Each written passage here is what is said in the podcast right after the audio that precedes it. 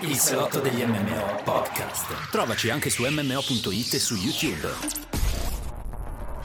Amici di MMO.it, buonasera e ben ritrovati al salotto virtuale degli MMO. Oggi Amici salotto di direi delle grandi occasioni, ritrovati al- sottolineato dall'audio doppio che ho già risolto. Benvenuto caro Plinius, benvenuti a tutti ragazzi. Uè, uè, grazie Askzo, ormai l'audio doppio è una grande tradizione qui su MMO.it. eh. Allora, ragazzi, siete pronti? Siete carichi? Noi siamo carichissimi per una puntatona delle grandi occasioni, ma non per modo di dire, no? Che si dice sempre. No, no, stasera veramente puntata clamorosa e quindi tanta roba da dire, Askzo, e tanti temi di cui discutere insieme, ovviamente, alla nostra bellissima community e a chiunque vorrà connettersi a patto di parlare sempre in maniera civile e con rispetto. Quindi benvenuti. Benvenuti, bene, bene caro Plinius. Eh, oggi è così, oggi è così. Oggi ce n'è di roba. Oggi ci divertiamo, caro Oggi ci Askzo. divertiamo, oggi ci divertiamo, assolutamente. Immagino che anche i nostri utenti siano abbastanza caldi, vedo la chat che è calda questa sera, quindi sì, Siamo oggi... caldissimi. Grandi Allora, occasioni. Bene, caro Plinius. Allora, cosa racconti? Tu hai giocato, io no, in questi Eh. ultimi giorni. Eh, quindi? ma tu in questi giorni non hai giocato a nulla? No, non ho giocato a Troppa- niente. Un po', no, no, ho giocato un po' a Age of Wonders. Ah, il 4? Sì, Il nuovo, com'è? È bello. Infatti Eh sto pensando di prenderlo anch'io. Bravo. Allora, ragazzi, facciamo subito un nuovo goal. Obiettivo Eh, continuazione. non- costringi Ormai Askz mi pagate i giochi. Ma certo, costringi Askz a giocare ad Age of Wonders 4 dopo Shadow of Doubt, che, devi, che porterà, immagino, questa Sì, settimana. allora, no, devo dire, sì, esatto, certo, bravo, bravo, sì, sì, assolutamente, Shadows of Doubt prossimo streaming, ma poi comunque si tornerà anche su X, eh, perché non- adesso l'abbiamo sbloccata finalmente alla fine dello streaming e quindi voglio andare avanti. Eh, no, eh, sì, sì, Shadows of Doubt forse già giovedì, te lo posso anticipare, così. Eh, Ehm, ecco, no, vabbè, il discorso di... Askz, giovedì, eh, Ah, giovedì c'è la Juventus. il ritorno, giovedì. La Juventus Football- giovedì ci si incazza. Eh sì. Giovedì, ragazzi, Eh no, non si apre- può allora, si No, può. secondo me giovedì, giovedì malissimo, No, è malissimo, giovedì, però... è giovedì. Però da buoni tifosi, allora io non ci credo nel passaggio, però da buoni tifosi non si può non seguire, ecco, e, e sperare. Quindi sarà durissima. A questo Eh, punto, questa no, è una fai- notizia che non avrei... Ma come mai è tutto così ravvicinato? Eh, perché siamo alla fine della stagione, caro Askzo. Infatti, Ma è normale male che, la fine, che, che le, le- l'andata e il ritorno delle semifinali di Champions o comunque di, di- di cose Europa. europee siano a una sola settimana di distanza l'uno dall'altro o ancora al lascito lungo dei mondiali in Qatar? Questo devo dire che non lo so. Sicuramente stiamo assistendo a un finale di stagione particolarmente folle e de- de- delirante con partite ogni tre giorni. Credo che sia dovuto, sì, probabilmente è dovuto anche a quello. Ecco, Non, comunque non si riesce a fortuna, seguire, cioè... per fortuna due, un paio di settimane e finisce la stagione. Meno male perché così è, è infattibile. Ma a me partite... dispiace, però anche qui, cioè, di nuovo, siamo all'ipertrofia sempre, c'è troppa roba, cioè, tro- poi troppa roba in troppo poco spazio, non, non Sicuramente per colpa dei mondiali invernali, sì, Ma no, è una follia. Beh, le prossime stagioni andranno meglio. Sì. Comunque, questo giro va così, caro Eh, Asked, niente, peccato allora. Ci facciamo un segno della croce, pensa a un'alternativa, se può, se vuoi, Sì, so sì, mi, mi medito un'alternativa perché ho piacere di, di streamare Shadows of Doubt, l'ha richiesto la community, l'ha pagato la community, quindi è assolutamente Assolutamente. giusto che il prima possibile si streami Shadows of Doubt, di conseguenza adesso troviamo una soluzione. Certo, io vi annuncio già ragazzi che se tutto va bene nei prossimi giorni continua la road to Diablo 4. Eh, come sapete bisogna eh, continuare Diablo 3, il terzo capitolo, e anche perché il gioco è abbastanza lungo e quindi bisogna accelerare un po' i ritmi se vogliamo finirlo in tempo per giugno e quindi credo che eh, streamerò Diablo 3 sia domani sera che mercoledì. Eh, forse mercoledì riesco anche a fare una mini maratona. Domani purtroppo non riesco perché domani sono dal veterinario. Domani pomeriggio devo andare dal veterinario per Albi, il mio, il mio gatto. Ehm, però, quindi domani sono disponibile la sera, mentre mercoledì se riesco faccio sia pomeriggio che sera, così almeno eh, insomma i ritmi crescono e riusciamo a portarci avanti, anche perché sono arrivato all'atto 2 di Diablo 3. Quindi manca il, cioè bisogna continuare con il secondo atto e, e quelli successivi, ovviamente. Ehm, quindi tanta roba, caro Askez. E poi, come dicevi anche tu, io questo weekend ho giocato, mentre tu eri impegnato con la social life, io questo weekend di vita sociale non ne ho vista manco mezza, proprio eh, non so cosa sia ormai la, la social life, e no, beh, scherzi a parte, mi sono un po' info- reinfognato con lo stress test di Diablo 4 che ricordo eh, essere, eh, diciamo, quello stress test è stato, è stato rappresentato l'ultima occasione per provare Diablo 4 prima del lancio ufficiale. Adesso che è finito anche quest'ultima eh, beta di test dei server, non manca il prossimo passo è la release eh, ufficiale a giugno, ricordo 6 giugno per chi lo acquista o con 4 giorni di accesso anticipato già a partire dal 2 giugno per chi acquista l'edizione Ultimate Edition o Digital Deluxe Edition. Eh, noi ovviamente eh, partiremo già dal 2 giugno con tanti streaming e tanti contenuti, ma di quello avremo modo di parlarne nelle prossime settimane, quindi non voglio, ehm, non voglio precorrere i temi. Sicuramente sì, è stato uno stress test abbastanza stressante a suo modo, no, però è positivo perché il gioco è migliorato in uno stato sicuramente più avanzato ehm, di quello che avevamo visto nella beta di, di marzo-aprile e eh, anche lato ottimizzazione tecnica ha migliorato molto. Insomma, adesso si presenta come un prodotto sicuramente meno grezzo e meno acerbo. Poi, insomma, se chiedete a me, io rimango nella mia idea che il gioco non è ancora del tutto pronto, e quindi sicuramente uscirà con dei problemi di bilanciamento, di endgame, tutte cose di cui abbiamo già parlato. Però almeno hanno migliorato quei problemi che... Ehm, che non, non, si potevano vedere, nel senso che il gioco non poteva uscire con, quei, con quegli enormi problemi tecnici di lag, di stuttering, perché era, era, quasi ingiocabile in beta. Eh, mi ricordo che persino i filmati laggavano. Eh, quelli li hanno corretti per fortuna. Questi principali problemi tecnici sono, tecnici sono stati risolti. Adesso il gioco gira molto bene, a parte degli sporadici picchi, però comunque funziona molto meglio. Ecco, qui già arrivano domande, arrivano domande su Diablo 4, ma ragazzi, ma se noi iniziamo a parlare di Diablo 4 non finiamo più, va a finire che anche stasera è un salotto dedicato solo a Diablo 4, e quindi, quindi io, io, io, salterei, ecco, ti rispondo velocissimamente a Cantos eh, dicendoti che il gioco comunque sarà sbilanciato anche al lancio, io sono sicuro al 100% di questa cosa. Ehm, e, d'altronde anche questo stress test un po' l'ha dimostrato. Poi parlare di disastro non lo so. Cioè, di, prima di parlare di disastro dovremmo vedere. Sicuramente mi aspetto dei, degli sbilanciamenti, ma come qualsiasi gioco Blizzard fin dall'alba dei tempi, ragazzi. Sarà così sarà, sarà impegnativo, però sarà divertente perché la verità è che nessuno di noi sa esattamente come sarà bilanciato il gioco al lancio, no? Quali classi saranno più forti, quali saranno meno forti e quindi sarà un po' un'avventura che scopriremo tutti insieme a giugno. E questo, se vogliamo, aggiunge anche un po' al fascino dell'esperienza, no, caro Askez? Classico discorso da Day One. Certo. No, no, ci sta, ma il bilanciamento andrà avanti e indietro per tutta la durata di Diablo, ci saranno dei momenti in cui farà schifo, altri in cui andrà un po' meglio, poi farà di nuovo schifo, per, per quelli a cui faceva schifo poi andrà bene, per quelli a cui andava bene farà poi schifo, è sempre così. Non voglio parlare più di Diablo 4 e del no, bilanciamento, tanto sapete cosa ragazzi, io voglio un po' distinguermi no, rispetto allo standard che trovate su internet, oggi si milca tantissimo su questi video di Diablo 4, sta cosa del bilanciamento è proprio il modo che hanno trovato un botto di creatori di contenuti per fare le, vi- le views, no? Eh. Parlando del nulla, ma proprio del nulla assoluto. Allora io almeno mi distingo e dico ragazzi, tanto parlare del bilanciamento in una beta a livello 20, cioè è proprio il parlare del nulla, quindi non ne parliamo, almeno mi distingo così, poi mi mangerò 70k views perché non faccio il video clickbait, però almeno non sono uno dei tanti.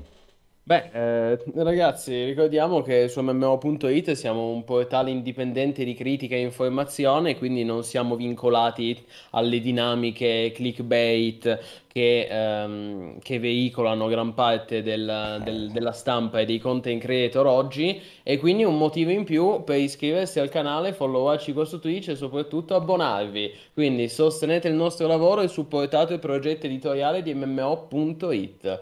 E tra l'altro, eh, se non sbaglio, c'è qualcuno che si è abbonato durante la Esatto, season. infatti volevo giusto Ah. dirlo alla fine della premessa, grazie mille a Flescino, ultra veterano di 31 mesi, vero massivo postumano, grandissimo. Vero massivo postumano, grazie mille di cuore Flescino, un grande, 31 mesi, 31 un vero mesi. veterano. Top, grandi ragazzi e permettimi anche di rivolgere un ringraziamento speciale a tutta la nostra community, a tutto il nostro pubblico in generale, perché in questi giorni stiamo facendo davvero grandi numeri, eh, sa l'influsso di Diablo, sa l'influsso di tante cose, ma in questo momento abbiamo 119 abbonati, quindi che è davvero un grande numero, quindi grazie mille di cuore ragazzi, chi si è già abbonato, a chi si abbonerà, dai, perché adesso il nostro prossimo obiettivo, adesso che abbiamo superato i 100, come sapete, il prossimo obiettivo è arrivare a 200 postumani. Avanti così, dai, ciuff ciuff. Voglio dire una cosa, poi Ah, basta, sul prego, bilanciamento. Voglio dica. darvi una chiave perché questa serve, non c'entra con Diablo 4, è un discorso generale. Serve ovunque tu vai a cercare bilanciamento nei, nei Morpg, ma anche nella vita, mi permetto di dire, e poi chi ha orecchie per intendere intenderà e si farà le sue idee. Quando si parla di bilanciare qualcosa, non vuol dire che i valori numerici devono essere tutti uguali, perché se no non c'è varietà. Vuol dire semplicemente che nel grande computo delle cose più o meno va bene allo stesso modo. Poi su alcune cose andrà meglio una classe, su altre andrà meglio un'altra, ci saranno alcuni che avranno dei privilegi e altri che ne avranno di meno o ne avranno di diversi. Per esempio il druido che prendeva la mount volante gratuitamente, quello era un privilegio. Però magari c'erano altre cose, bello, adesso il caso dei druidi era un caso particolarmente sfortu- fortunato per i druidi, però comunque molto capite, bello. quindi si deve vedere nel complesso. Non si deve vedere, intanto non si, in- cioè la gente lo giudica sempre male perché dice è DPS, no? Come testiamo il DPS? Facciamo danno al paletto. Sì, ma il paletto è fermo, poi realisticamente non è che il boss o il PvP ti sta fermo, quindi intanto già è falsato. Allora non è detto che la classe che fa più danni al paletto poi sia anche la più efficace ad applicare il danno nella situazione reale di combat. Quindi bisogna vedere le cose dal punto di vista astratto, no? Più generico, non nello specifico del numero oppure del- della skill che c'è o non c'è. Anzi, è bene se una skill c'è da una parte e non c'è dall'altra, perché quella è varietà. È quello che ha fatto la fortuna di WoW fino a che non si è imbastardito. Grazie anche a Pannez69, anche lui 31 mesi, vero massivo postumano, fantastico. Vero massivo postumano, grazie mille di cuore, Panez, top, grandi ragazzi. Quindi Eh, è un, questo, è un meta- è un metaverso? Chiede, Eh, esatto. chiede Alberto. Eh, adesso ne parleremo dei metaversi. No, capisco il tuo punto di vista, Askez. Io poi, se chiedi a me, non ho dubbi, eh. Io non ho dubbi che il gioco sarà sbilanciato a me dall'endgame, se già è sbilanciato nei primi 20 livelli, però... Però ne parleremo e insomma avremo, avremo altre occasioni per approfondire il discorso, anche perché ade- al momento, al momento nessuno può parlare dell'endgame, ma non solo noi ragazzi, io leggo anche tanti, vedo tanti magari su YouTube, come diceva Askz, tanti content creator che non solo parlano del bilanciamento di Diablo 4 in questi primi livelli, ma già parlano di come sarà il bilanciamento all'endgame. E quello, la, la verità è che quello è semplicemente dare aria alla bocca, dare fiato alla bocca, certo. perché nessuno di noi sa come sarà il bilanciamento Non di lo Diablo sa 4 neanche all'endgame. Blizzard. Esatto, mi, mi piacerebbe dire nessuno di noi lo sa tranne Blizzard, ma la verità è che non lo sa neanche Blizzard quelle che sono le meccaniche, le dinamiche che si scopre che i giocatori scopriranno nel Esatto. meta. Il meta si scoprirà più avanti. Certo. Poi io sono sicuro, perché sono sicuro che sarà sbilanciato, si troveranno dei sbilan- degli sbilanciamenti a merda, ma lo- nessuno di noi lo sa con certezza come sarà. Quindi diffidate di tutti quegli YouTuber o di tutti quei content creator che sono lì a fare pubblicare video e articoli a dire il druido sarà scarsissimo, A fare visite sul all'endgame nulla. sarà la classe più scarsa. Si Non lo sappiamo, raga, magari sarà il più forte di tutti all'endgame Ma il sì. druido, che ne sappiamo? E bravissimo intanto anche, grazie mille, Anello, che si è abbonato anche lui con Prime per 24 mesi, quindi festeggia i due anni adesso. Grandissimo, vero massivo postumano. Vero massivo postumano, confermo, grazie mille di cuore, Anello 88, top, avanti così ragazzi. Bene. E, quindi sì, è stato un weekend in cui ho giocato tanto e, e nel frattempo c'è anche partito anche l'Hype Train, quindi dai, eh, avanti ragazzi con l'Hype, purtroppo non sono riuscito a fare a Shava, RIP, Ehm, sono Ho finito in un party, purtroppo il gioco lì ci posso, posso fare poco, cioè il gioco mi ha, mi ha messo in un party di livelli 15, eh, gioco un giocatore di livello 15 è chiaramente underlivellato per fare a Shava e quindi rovina l'esperienza anche agli altri giocatori nel party purtroppo. Quindi da quel punto di vista niente, eh, ripperoni, però posso dire la verità, sti cazzi, io non sono mai stato un patito delle skin, ehm, mi sarebbe piaciuto averla più che altro come coronamento del fatto che, che- che ho giocato diverse ore, che ho fatto il livello 20 col- con l'incantatrice, però vorrei dire che al lancio non avrò eh, questa ricompensa esclusiva del corno di Ashava. Sti cazzi, cioè ce ne faremo Te ne una farai... Esatto. Ce ne faremo una Penso che ragione. sopravviverai lo stesso. Sì, sopravvivo lo stesso, ma poi c'è una cosa di cui io non sono mai stato fissato e sono le skin digitali. Cioè io sono un collezionista fisico, ragazzi. Per Sì, me... grumi di Allora, pixel, vabbè, comunque, dai. allora, se mi dicevate che è una cosa fisica, allora è un conto, ma dirmi, ah, Plinius, hai perso una skin digitale, cioè, ma sti cazzi, ragazzi, cioè, eh, non sono quelli i problemi della vita, ecco, io sono un collezionista fisico e sono fiero di esserlo. Un giorno dedicheremo un po' più di spazio magari al bilanciamento. Comunque sono molto d'accordo con quello che dice Sovelis. eh, Per chiudere un Dovrei, dovresti fare una, una lezione di Askez Eh, al bravo, quello è un argomento interessante, sì. Mm-mm. Sarebbe molto anche, come dire, al passo coi tempi. Sì, no, nessuno di noi sa se la cosa del reset dei dungeon alla fine è un bug o è working as intended. Non è stato confermato. Effettivamente quello Asked, se, se è confermato che è voluto, è una grossa cazzata. Ne parlavo ieri, che se tu, se tu fai il town portal mentre sei a metà di un dungeon, magari vai in città e vendi due robine, quando torni il dungeon si è resettato. Pare che... ehm, allora, da una parte io ho letto un po' di cose e pare che sia voluto nella misura in cui hai un limite di tempo molto breve entro il quale puoi rientrare nel dungeon, tipo due minuti. Quindi devi, se vai in città, devi fare tutto in fretta. Oddio, vendo tutto, riparo, Eh, e probabilmente, sai, in sede di stress test dove devono servire servizi a mille stronzi contemporaneamente, anzi milioni, ci sta che magari scendono a compromessi, non sarà così alla release. Io direi Tu così. dici? E se fosse così anche alla release? Ma mi sembra strano perché inficia un po' il significato del Town Portal.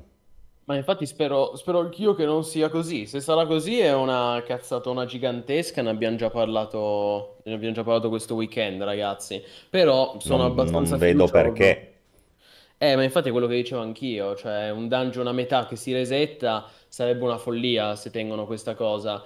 Credo, spero che sia una, una feature temporanea che verrà risolta in tempo per il lancio a giugno. Speriamo. Speriamo. Ringraziamo anche Bislo75, anche lui si è iscritto con Prime 16 mesi. Qua oggi veramente ci sono i veterani, bravissimi ragazzi, che figata. Vero massivo Vero postumano anche massivo Bislo. postumano, Gra- grazie mille di cuore. Bislo75, avanti così perché siamo già.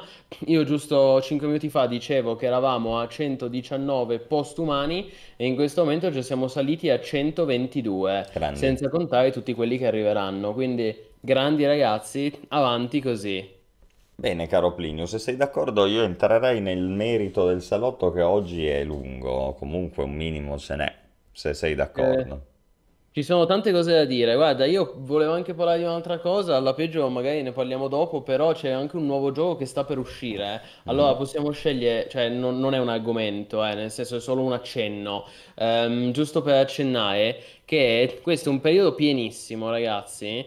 Eh, mentre noi ci avviciniamo al lancio di Diablo 4 a giugno, c'è un gioco che esce, un nuovo gio- titolo molto interessante che esce questo venerdì 19 maggio e ho linkato il trailer in chat, caro Askez, se vuoi mostrarlo, e sto parlando di Lego 2K Drive. E voi direte cos'è Lego 2K Drive? Lego 2K Drive è il videogioco di racing open world eh, ambientato nell'universo Lego, quel franchise della Lego. E, e devo dire che a me mi, mi ispira un sacco questo gioco perché forse i vecchiacci come me quelli vecchi dentro, intendo, si ricorderanno del mitico Lego Racers. Lego Racers era questo gioco appunto di racing, poi è uscito anche Lego Racers 2, che era stato pubblicato nei primi anni 2000, um, ehm, il primo addirittura sulla PlayStation 1, il secondo su PlayStation 2 e anche su PC. E, ehm, e, io addirittura avevo streamato tutto qui su MMO.it la, la, scorsa estate, se non sbaglio, agosto dello scorso anno, avevo fatto una serata, un long play in cui avevo, avevo portato qui su Twitch tutto Lego Racers, trovate la replica su, sul canale YouTube. E insomma, è, è, un gioco molto vecchio, però è un grande classico del passato. Infatti, quello è stato uno stream in nostalgia molto bello, molto apprezzato. E io mai avrei pensato che a distanza di 23 anni eh, avrebbero annunciato quello che di fatto è eh, l'erede, no? il successore spirituale di Lego Racers.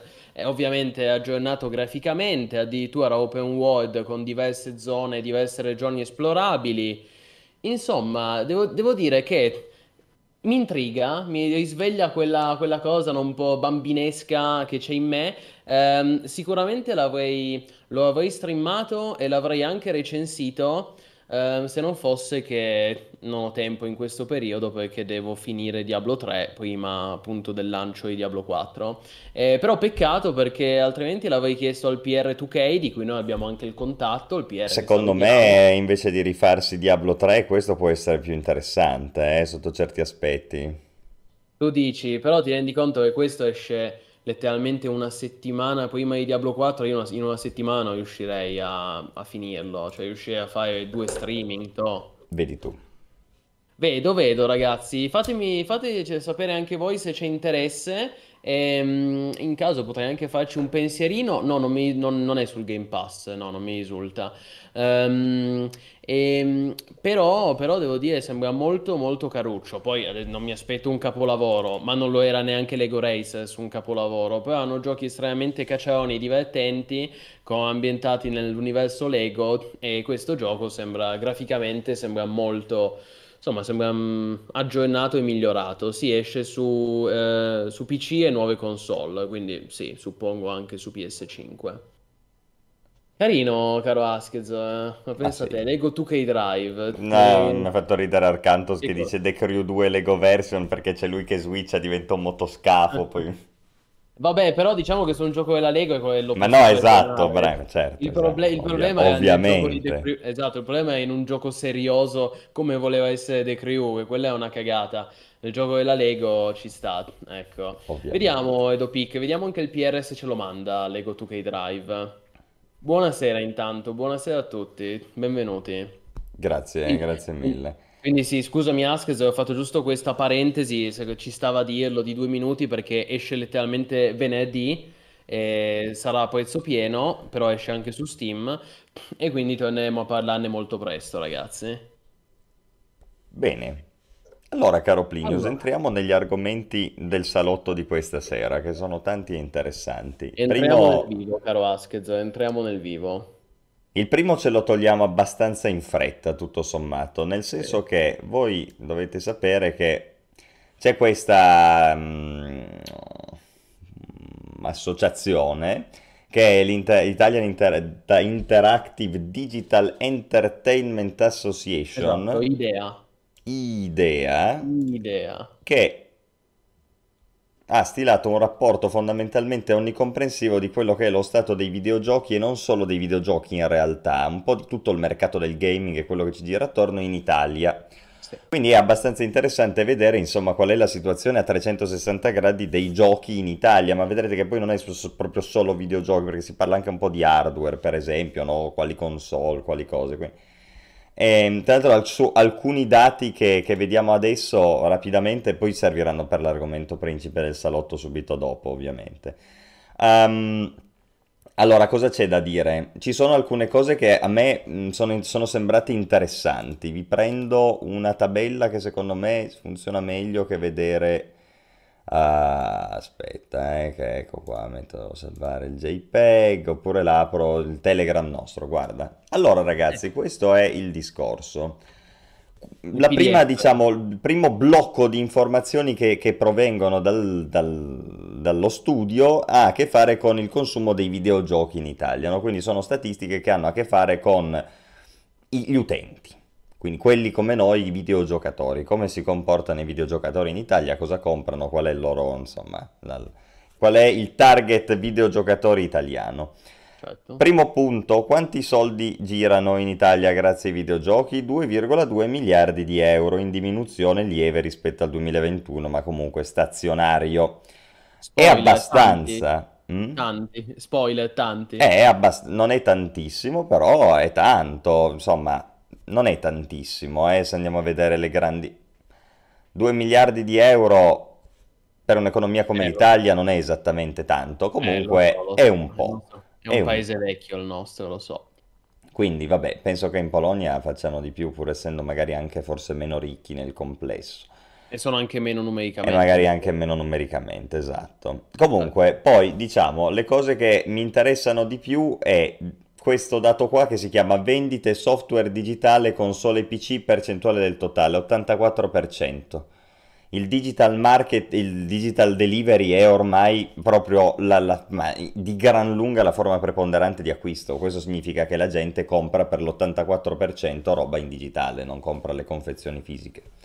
Quindi questo, se, se ci fosse diciamo ulteriormente necessità di, di tirarlo fuori, no? Ormai i collezionisti come me sono dei dinosauri, caro Vasquez. Eh, certo. Siamo dei dinosauri e va bene così. Dopodiché, questi miliardi di traffico che girano in Italia, no? questo giro d'affari, come si ripartisce tra software e hardware? Cioè chi guadagna di più in Italia? E qua vediamo indiscutibilmente che guadagna di più chi fa software. Cioè in Italia l'hardware si vende tendenzialmente poco, tutto sommato, se vai a vedere i numeri, no? in valore assoluto 2 miliardi che non sono tanti, e poi qua vedi i due dati che sono vendite software app percentuale del totale 84,3% e segmento hardware percentuale del totale mercato 18,5%.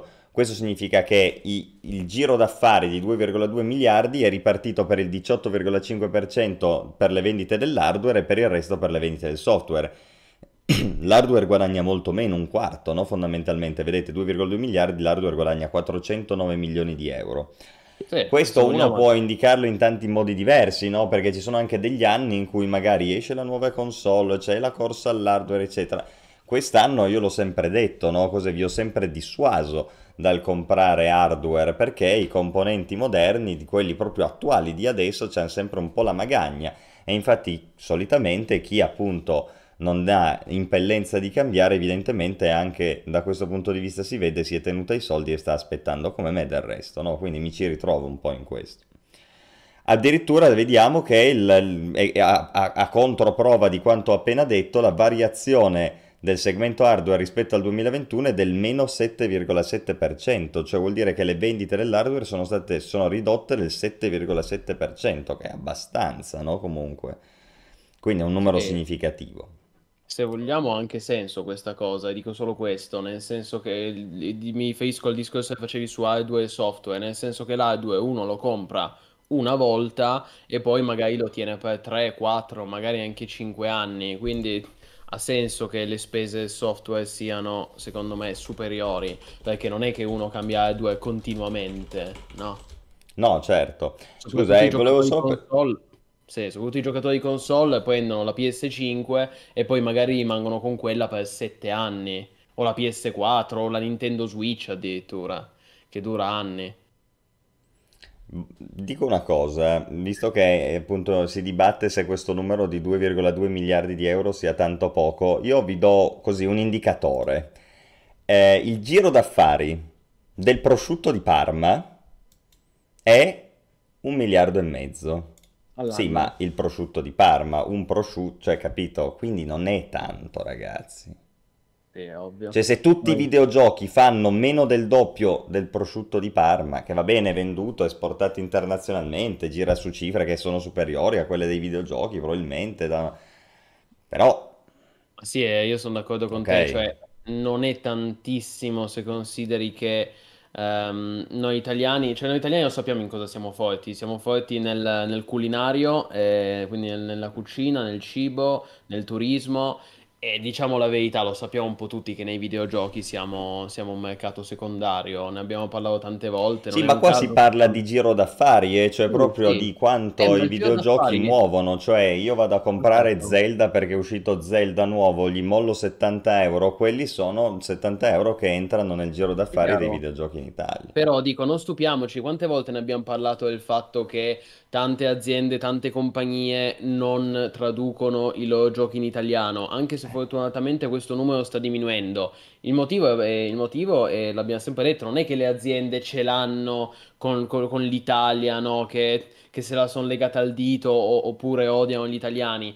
È un, mo- un motivo di, di business. eh, Evidentemente, se molte aziende scelgono di non tradurre i loro prodotti in italiano è perché non c'è un giro d'affari così grosso, così elevato. E Sufficiente da giustificare i e costi. questi, questi dati lo dimostrano. Poi io vorrei anche aggiungere una cosa che va a dimostrazione di questa tesi, ehm, che, che poi di fatto è quello che volevo dire io e poi ti do la parola, Askez. Però la cosa che a me fa più riflettere, che si vede nel PDF, eh, è che c'è anche una lista dei videogiochi più venduti in Italia nell'anno scorso, questo considerato un rapporto del 2022.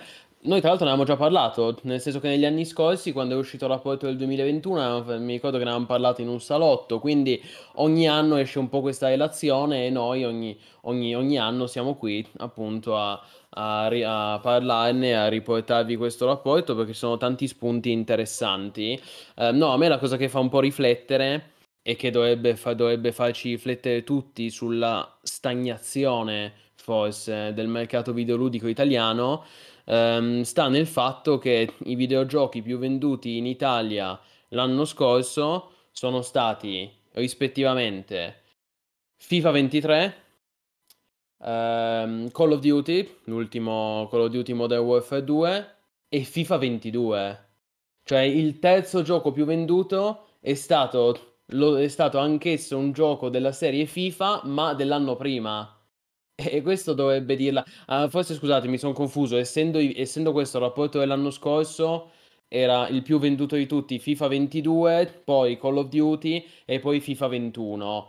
Però comunque la dice lunga. Quando i tre videogiochi più venduti sono. Cioè, tra i tre videogiochi più venduti, due sono FIFA. Addirittura l'episodio prima di FIFA. Cioè, ci, ci conferma ancora una volta cosa ci dice? Ci dice che siamo un paese pallonaro, nel senso siamo un paese drogato di pallone e di calcio, eh, in cui il calcio è lo sport per definizione, forse l'unico che attira cifre importanti e molti, molti produttori sanno perfe- nel momento in cui si trovano a pubblicare un gioco in Italia, nel mercato italiano, sanno che non avrà una grande penetrazione perché, perché purtroppo noi italiani siamo un po', c'è un po' di stagnazione, stagnazione proprio a livello culturale in ciò che piace e in ciò che vende. Nel senso che se gli italiani continuano ogni anno ad acquistare sempre gli stessi giochi, poi possono essere anche belli questi giochi. Attenzione, io non sto facendo un, non ne sto facendo un discorso di qualità. Cioè, Call of Duty Modern Warfare 2, l'ultimo uscito, può essere anche un ottimo titolo. Io però faccio notare che se i videogiochi più venduti ogni anno sono FIFA, Call of Duty e il FIFA prima, c'è un po' un problema di, di, ehm, di dinamicità, di dinamismo, di vivacità del mercato videoludico italiano, no? Questo dico. E ringraziamo Alberto che si è iscritto con Prime, grandissimo, vero massivo Vero postumano. massivo postumano, grazie mille di cuore Alberto. Guarda, il discorso è questo, gli italiani non sono dei trend setter fondamentalmente, non per ciò che riguarda i videogiochi, perché non c'è sufficiente clamore, non c'è sufficiente mercato, non c'è sufficiente interesse. E infatti andiamo avanti. Qua il discorso è, presto detto, quanti sono i videogiocatori in Italia dai 6 ai 64 anni?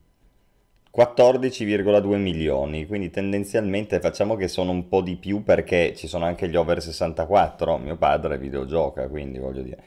Ehm, un terzo della popolazione, a dir tanto, a dir tanto, probabilmente un po' meno. Quindi anche lì non è che è proprio capillarmente diffuso, no? Si sta diffondendo, diciamo così, si sta diffondendo. L'età media è 29,8 anni, quindi ci rientriamo quasi perfettamente, almeno noi. Percentuale di videogiocatori con età maggiore di 18 anni 80%, avrei detto di meno, quindi 19,1 gli altri, e 42% le donne, quindi fondamentalmente siamo quasi in una situazione di parità ormai. Ovviamente qui stiamo parlando di videogiochi in generale, eh, quindi da cioè qualsiasi cosa, da Morpg a Nintendo, a mobile, a Poké, Pokémon Go, capito? Cioè qualsiasi roba, quindi 42% di donne il 70% viaggia su mobile, eh, anzi, o meglio, no, non è vero, perché eh, questo non so bene come interpretarlo perché il totale non dà 100. Qua probabilmente è semplicemente la risposta, è stato dato un sondaggio, è stato qual è la tua piattaforma preferita? Il 69 però anche lì dovrebbe ammontare a 100, qui io quando dicono piattaforme preferite non so come interpretare questi dati. Tempo di gioco medio settimanale 7 ore e mezza, anzi sì, 7 ore e mezza perché è una virgola, quindi sì, 7 ore e mezza. È un po' poco. Eh, o meglio, io, io, sforo parecchio, anzi ve l'ho alzata io la media probabilmente. Atteso, ma nel senso è ovvio che il, lì sono considerati tutti i giocatori, quindi anche, no, solo, anche, solo, un giocatore che una volta al mese prende il cellulare e si fa 5 minuti su Clash Royale conta come, come, game a tutti gli effetti. Quindi è ovvio che noi di MMO.it alziamo la media perché siamo tutti dei gran nerd. Però, a me sorprende abbastanza questo dato per cui il solo il 20% dei videogiocatori complessivi ha meno di 18 anni, no? Però poi dico, da una parte sono pochi sono pochissimi. Cioè in Italia non si figlia da un botto di tempo, lo sappiamo molto bene, siamo degli ultra vecchi, no? Quindi è chiaro che se tu metti intanto il numero di videogiocatori in Italia complessivo lo fermi a 64 anni, come dicevo prima, una fetta la togli perché comunque di, di gente over 64 in Italia ce n'è tanta. In più i, i giovani sono pochissimi, quindi tutto sommato che faccia il 20% ci può anche stare, non mi sorprende neanche più così tanto a vederla così. Ah, sì, io non mi fisserei troppo sui singoli dati perché bisogna vedere anche questa cosa del 20%. Sì, ma io credo che sia, il dato sia così basso riferito ai minorenni anche perché credo che i bambini non si possano considerare, no? Perché di solito i bambini non sono inclusi nelle statistiche di mercato, no?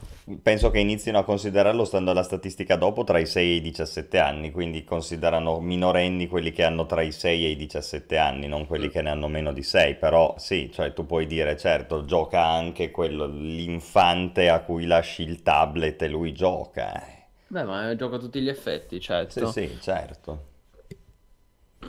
Va bene, quindi questo per ciò che riguarda il consumo di videogiochi in Italia. Poi c'è un, così lo scorriamo rapidamente, quello che ha a che fare con la produzione di videogiochi in Italia. Saranno contenti quelli che ti fanno per Fractured.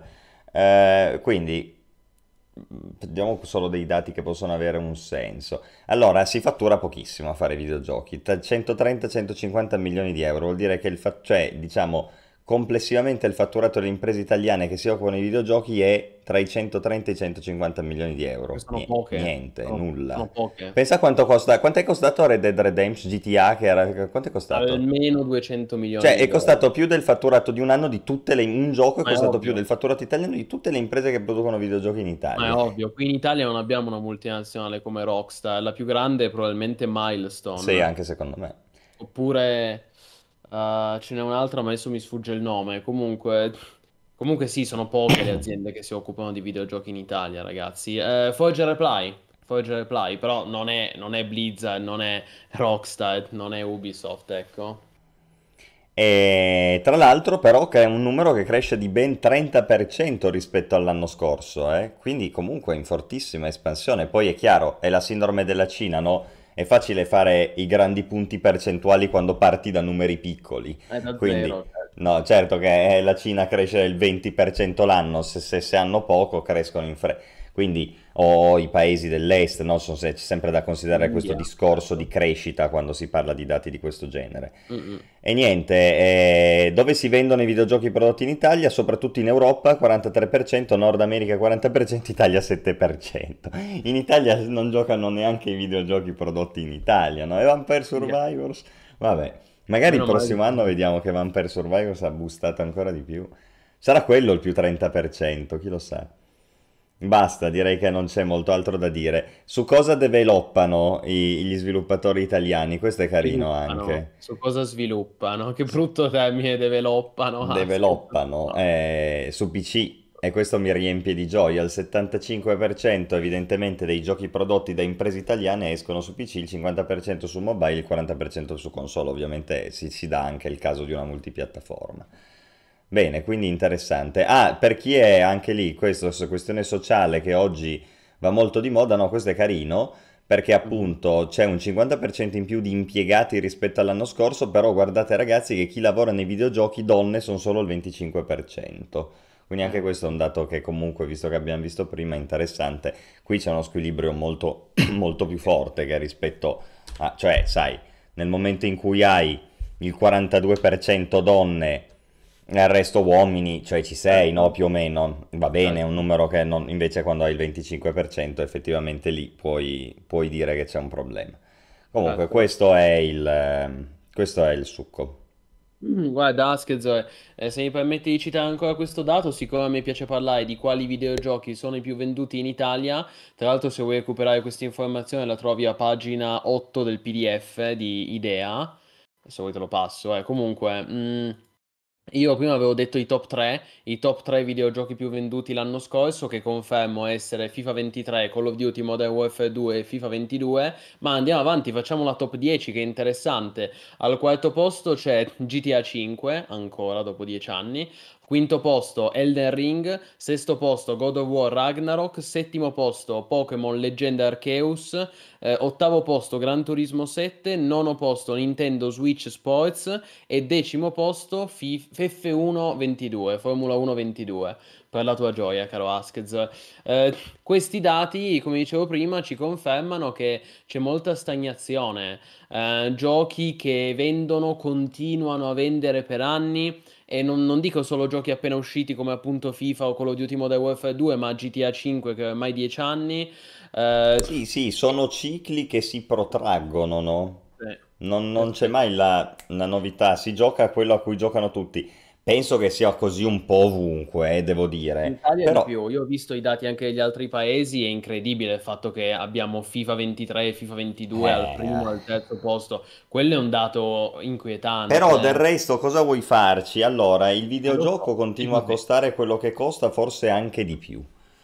Gli italiani guadagnano quello che guadagnavano prima, forse anche di meno. Allora inizi a dire, a cos'è che prendo per risparmiare o comunque per fare, diciamo, il massimo con il minimo? Quello che mi piace di più e che magari mi costa meno. Quindi trovo in offerta, mi piace il calcio perché Dio buono, siamo in Italia, è chiaro, e e prendi FIFA 22. Oppure prendi FIFA 23 perché lo prendi? Perché spendi una volta per comprare il videogioco, sai che FIFA lo giochi con gli amici, è un'occasione sociale, cioè sappiamo come vanno le cose, ma va quindi benissimo. è anche Però... difficile chiedere agli italiani in questa situazione di fare i trend setter, no? Ma va benissimo, io non sono qui a criticare gli italiani, però l'ulti- un conto è acquistare il nuovo FIFA, quello appena uscito, e posso pure capirlo, ma acquistare il FIFA prima è una Eh, ho follia. capito, ma Quando magari sta non sei uno che proprio segui il calcio tanto, però come No. sono in molti, la partita FIFA con gli amici ti diverte il sabato sera quando sei lì che ti fai le canne e compri FIFA 22, tanto dalla differenza, tu che non sei un appassionato di calcio, tra il 23 e il 22 non la vedi, poi se ti fumi le canne la vedi ancora di meno e quindi giochi a FIFA 22 e risparmi 30 euro. Eh, Va è bene, qui così. abbiamo, abbiamo trasceso il discorso, Ma in ecco, realtà però è, è molto realistico, è molto realistico quanto vi sto dicendo, Tu- quindi... Quindi tu dici che FIFA 23 e FIFA 22 sono rispettivamente al primo e al terzo posto perché agli italiani piace farsi i cannoni. Sì, vabbè. Mannaggia, È vabbè, bello che dal comunque, mio discorso questo si è ma sto- dai, stiamo scherzando per non prenderla troppo sul serio. Comunque, meno male che almeno Elden Ring e God of War Ragnarok sono al quinto e al sesto posto. Meritatissimo, anzi, Elden Ring, il Game of the Year del 2022, probabilmente avrebbe meritato anche di essere un po' prima, no? Magari il secondo o terzo posto se lo meritava, però, però è già positivo il fatto. Comunque ci tengo a dire, ci tengo a precisare, anche se io ho mosso delle rimostranze, delle critiche, ma io comunque accolgo con positività questo rapporto annuale di idea. perché trovo che ci siano molti aspetti positivi. È comunque evidente che quella dei videogiochi è un'industria in crescita ed è un mercato in crescita anche in Italia. Solo mi spiace un po' che siamo, andiamo, andiamo un po' a rallentatore, no? Cioè siamo indietro rispetto ad altri paesi e questa non è certo una cosa che scopriamo oggi, la, lo, la sappiamo da vent'anni. Siamo un po' indietro, stiamo recuperando, comunque questi dati in generale, cioè il bilancio è positivo. Faccio solo notare che sarebbe bello che ci fosse una, mi- una minor stagnazione, no, di prodotti, soprattutto per quanto riguarda i prodotti più venduti. Mi piacerebbe vedere magari dei giochi un po' più innovativi, un po' più coraggiosi, che osano un po' di più, ecco, Ma sì, incontrare il certo. successo commerciale. No, non si parla di stipendi per rispondere a Fabio Ghiblio. Ho cercato, non so se più avanti nel rapporto parlano anche di stipendi, ma vediamo. Mentre tu secondo me si parla più che altro di, di- di dati macroeconomici, eh. Magari c'è una media di stipendi, effettivamente potrebbe esserci, c'è ragione Non perché... saprei, comunque, mentre tu cerchi, caro Askzo, permettimi di ringraziare Soli Deni che si è abbonato per 17 mesi, Grandissimo. grandissimo, vero massivo postumano, grazie mille di cuore Soli Deni, avanti, grandi ragazzi, top. No, non c'è, non c'è una media di stipendio. Va bene. Guarda, scusami se la chiudo subito, ma appunto voglio, voglio poi passare agli No, no, ma ci argomenti sta, ma non è un argomento gigantesco, è solo eh, ci stava a fare il ci, ci stava ehm, ci stava a parlarne perché noi ogni anno facciamo questo rapporto annuale ogni volta che IDEA pubblica appunto questo resoconto che comunque è molto interessante, quindi io vi Eh, linko bravo, bravo. eh, il sito di, eh, di IDEA che ricordo sta per Italian Interactive Digital Entertainment Asso- Associ- Associ- Association. Mamma mia, eh, per il resto, se volete, potete scaricare il PDF gratis, è molto interessante e vi dà un sacco di dati sul- sull'industria italiana, che comunque è un mercato in crescita e speriamo che continui a crescere, soprattutto dopo la pandemia. Dico solo questa ultimissima cosa. E i grossi numeri, la grossa crescita c'è stata dopo, la- do- dopo ovviamente lo scoppio del Covid e la pandemia.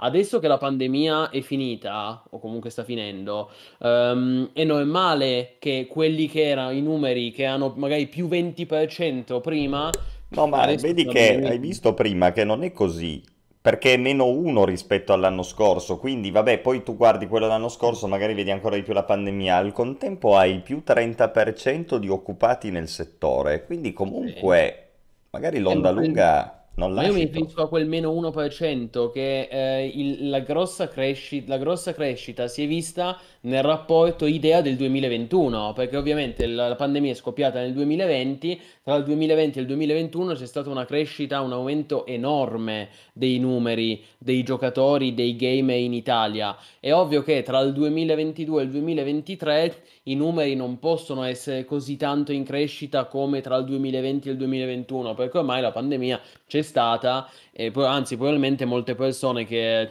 avevano giocato durante la pandemia magari adesso hanno smesso, ecco. Quindi è anche comprensibile che i numeri siano in calo. Bisogna contestualizzare, come sempre.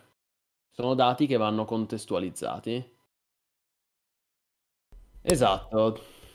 Buono, Benissimo. ok. Quindi andiamo pure avanti, caro Askezor, perché direi che abbiamo un grosso argomento di cui parlare stasera. Io mi permetto di eh, anticiparlo, di annunciarlo così, eh, questo con un piccolo retroscena. Io ieri, avevo, ieri, quando ho annunciato il salotto degli MMO, ho detto al buon Askezor, guarda, domani parliamo di questo, questo e quello, però, però restiamo con le, restiamo in campana, teniamo le, le antenne drizzate, no? Perché si vocifera, secondo Reuters, eh, sapete, famoso, insomma, un noto portale, ehm, secondo Reuters, eh, cosa devo dire? Vabbè, noto giornale, giusto? Noto giornale. Eh, secondo Reuters aveva pubblicato questa indiscrezione secondo cui eh, oggi, 15 maggio, sarebbe stato, sarebbe arrivato il verdetto della Commissione europea sull'affare Microsoft Activision Blizzard. Quindi ho detto occhio perché se davvero esce questa, questa, questa, questa notizia bomba, eh, eh, domani dovremmo parlare di quello. Oggi, po- oggi pomeriggio alle 17 in punto è uscita come previsto e quindi siamo qui a parlare della nota vicenda dell'acquisizione di Microsoft, di Activision Blizzard King da parte di Microsoft. E quindi Reuters ci aveva visto giusto per una volta. Bravi ragazzi. E quindi c'è Vabbè, ma. Reuters comunque ancora va discreto, dai. No, no, ma meno male, meno male. Io lo dicevo, io dicevo, finché non c'è l'ufficialità, io non mi espongo più, non mi sbilancio più, prima a vedere Cammello, perché? Perché giusto il mese scorso, ad aprile, era successa la stessa cosa con la CMA, eh, la, ma- la- la Competition and Markets Authority, cioè l'ente antitrust britannico, ma l'esito era stato completamente opposto, cioè c'era il Washington, eh, il Washington Post e il Financial Times, mi sembra, che avevano pubblicato dei, dei rapporti in cui avevano detto che eh, a breve l'acquisizione sarebbe stata approvata da parte dell'antitrust britannico, tempo due giorni e l'acquisizione è stata bloccata dall'antitrust britannico. E quindi da lì ho detto, beh, eh, infatti ti ricordi, ne avevamo anche parlato, caro Asker, ho detto è molto strano questo, questo blocco, questo divieto che c'è stato da parte della CMA. Stasera invece parliamo di ciò che riguarda l'Unione Europea e della decisione della, della Commissione Europea più nello specifico. E qui io ti lascerei la parola, caro Askez, perché l'esperto sei tu e tra l'altro il buon Askez, eh, ehm, permettetemi anche di ringraziarlo perché ha pubblicato una grande news, un ottimo articolo a tempo di record con tutti i dettagli che trovate su mmo.it che adesso vi linko in chat. Quindi davvero un ottimo lavoro su mmo.it in quanto portale indipendente di critica e informazione. Bravo Askzoid. Grazie mille, grazie mille. Ma io l'avevo detto, ero pronto perché finché si parlava del diritto inglese oppure di quello americano, a me, sai, posso capirne quello che posso capirne. Invece nel momento in cui parliamo di diritto italiano e europeo, finalmente no, è il mio campo. Quindi io ve l'ho sempre detto che non vedevo l'ora che succedesse perché so cosa cercare, come cercarlo e come giudicare anche un po' il lavoro che è stato fatto dalla Commissione europea, anzi, cioè, dagli esperti della Commissione europea, comunque poi la responsabilità politica è ovviamente della Commissione europea. Quindi Ecco. per semplicità citiamo la Commissione europea. Allora, qui, eh, ragazzi, è stata approvata. E perché è stata approvata? Snu- sintesi proprio minimale. Perché hanno chiesto, cioè pensate alla la, la ragionevolezza di un discorso del genere. Arriva Microsoft, vuole acquisire Blizzard, fermi, ci sono dei rischi, la commissione individua dei rischi, dice Microsoft ci sono questi rischi, cosa vogliamo fare? Passano dei mesi, si mettono d'accordo gli esperti della commissione e Microsoft e fanno l'accordo. E a quel punto dice sì, co- questo è un compromesso che ci può stare, allora se fate così potete andare avanti con l'acquisizione e vediamo poi quali sono questi accordi, perché è roba che riguarda noi videogiocatori proprio, cioè ci investe personalmente, eh, vedrete. E vi, vi spoilerò già, è una figata. È una figata, ci hanno tirato fuori dal cappello veramente una roba per cui c'è inno alla gioia.wav che bisognerebbe proiettare adesso in sottofondo. Allora, qual è il, eh, il nucleo, diciamo, di, di- di questo, di, di tutto il discorso? Che ovviamente, eh, eh, anzi, mettiamolo in questo modo, così facciamo apparire ancora di più quanto è rivoluzionario proprio il sistema con cui si è giunti a questo accordo. Noi l'altra volta, quando avevamo parlato del fatto che quelli del Regno Unito avevano rifiutato l'acquisizione, ci eravamo molto spesi per dire che secondo noi era stata fatta, diciamo, un'analisi per, proprio per essere buoni approssimativa. Per essere cattivi, chi si era occupato di quello non capiva nulla di videogiochi, ok? E infatti il Regno Unito aveva bloccato l'acquisizione dicendo ci sono dei rischi inenarrabili per ciò che riguarda la concorrenza nel settore cloud gaming. Al che io e Plinio dicevamo, ma il cloud gaming, a parte il fatto che ce ne sono quattro in croce, Stadia è fallito, cioè che cosa c'entra il cloud gaming con l'acquisizione Microsoft Blizzard? Cosa vuol dire? Hanno paura del Game Pass? Che cos'è questo discorso del cloud gaming?